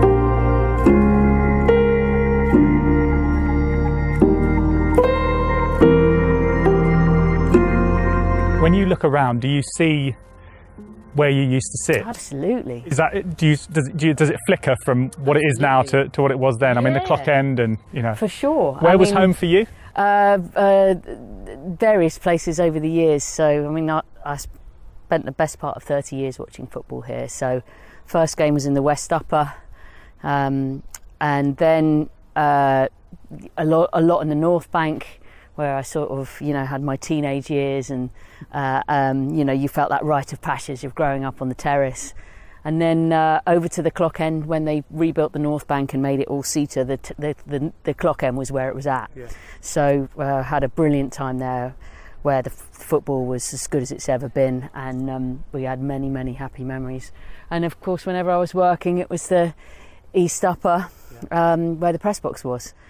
And uh, yeah, it was a, a truly magical, beautiful place. Um, and I'm very grateful that even though it's not the same, you can still feel its essence because of the fact that you're standing on a version of a of a pitch size uh, set of uh, you know grass, and you've got the four stands, and you've still very much got the even the gaps in between the stands that were there before are the same, and the fact that you can still feel very much that sense of the Art Deco with the east and the west um, is, and there are bits of it that are. Uh, they've built, they've rebuilt around the original structure rather than mimicked it, and then you can little see these little bits, and it's like that was actual, real Highbury, which is fantastic. So you feel that connection still. When you talk about what it was like, there was a clear identity, and there was a connection between the fans, the players, and the stadium. Has that been entirely lost by by moving to the Emirates? And can you can you understand why it just simply had to happen? I, I was a, a kind of stay at Highbury fundamentalist all along, and even though I knew that was a case of heart ruling the head, the head knew all along that at the time when Arsenal planned to move, it was the sensible and logical and practical and ambitious thing to do. This place, for all of its beauty and magic, couldn't get that much bigger. You know, it's hemmed in by local houses and. Um, you can't go too much higher because you mess about with people's light and space and the neighbours quite rightly are entitled to say no you just can't build a you know 20 more million feet up in the air um, there was always issues about if you filled in the corners that the, the, the lack of sort of transference of air would would wreck the pitch forever and the, the ground staff were like no no no no we can't do that and it just became also if you're trying to build uh, something that already exists and build around it. It's really difficult compared to smashing something up and starting again from scratch. Any kind of builder or architect will tell you that. So I think in the end they didn't feel that staying was was possible. Um, and then came the um, the the where and what, and that was phenomenally tricky. Um, and it spent it was a lot of years. I think the eventual paperwork of the um, documents that they had to run past Islington Council for planning permission were like thousand page documents. It was absolutely outrageously, uh, you know, a lifetime's work almost for people like Ken Friar and, and, and Danny Fiszman who were on the board who oversaw the move. And um, you know, the stroke of luck was an Arsenal season ticket holder spotting on the A to Z. Um, uh, uh, uh, kids who don't know what an A to Z is before sat nav, you know, we actually had books with maps in it. That there was a um, uh, this sort of what they call brownfield site, uh, a, a patch of land virtually next door. It was a it was a really it actually used to be the, the local rubbish tip and various other kind of industrial estate. wasn't wasn't the most salubrious part of the neighbourhood, um, but it meant staying in the heartland. Thank God because the idea of you know upping sticks and leaving this neighbourhood and ending up you know with a journey to the M25 or, or Wembley or some other spot that didn't have a direct connection with the place that has become the club's home ge- geographically uh, that I think would have been l- like multiplying the, the wrench of leaving Highbury and making it a million times worse. People still have their same routines, can go to the same pubs, can go to the same restaurants, can walk the same walks.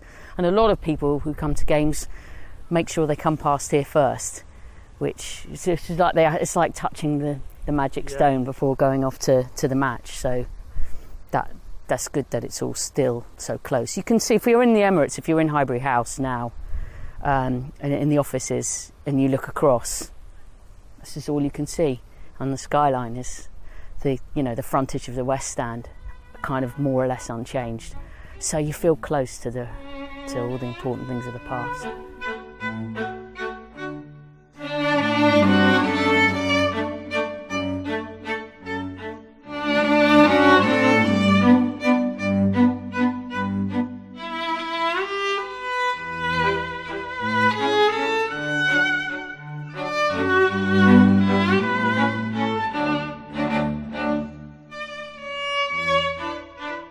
Now, we know that it was a special place to watch football, but it is now a lovely place to live. As you can see around me, the gardens are beautiful and manicured, and there are plenty of other things for the 650 flat residents that live here at the old stadium. They've got a concierge, they have underground parking, they also have a nursery on site, plus a gym to keep fit.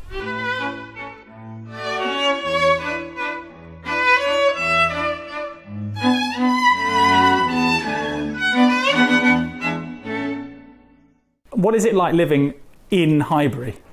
Do you know what? It's funny you should say that because literally, as Arsenal just won the FA Cup, it was amazing because the atmosphere when we went out on the pitch after they lifted the trophy was amazing.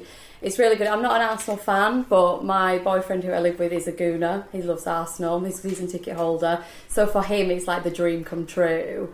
I mean, for me, even not as an Arsenal fan, but as a football fan, you can kind of feel like you're a part of history living here. And you can see with the red windows and all the features, and yeah, it's really great. It's a great place to live. No, when Arsenal won the FA Cup the other day, it was amazing. Yeah. Because obviously, with it being like COVID now and all the pubs not Yeah. being open, Yeah. everyone was out on the pitch. Very good. Yeah. So it's cool. It's a cool place to live. Do you know what? It's a re- I love it here.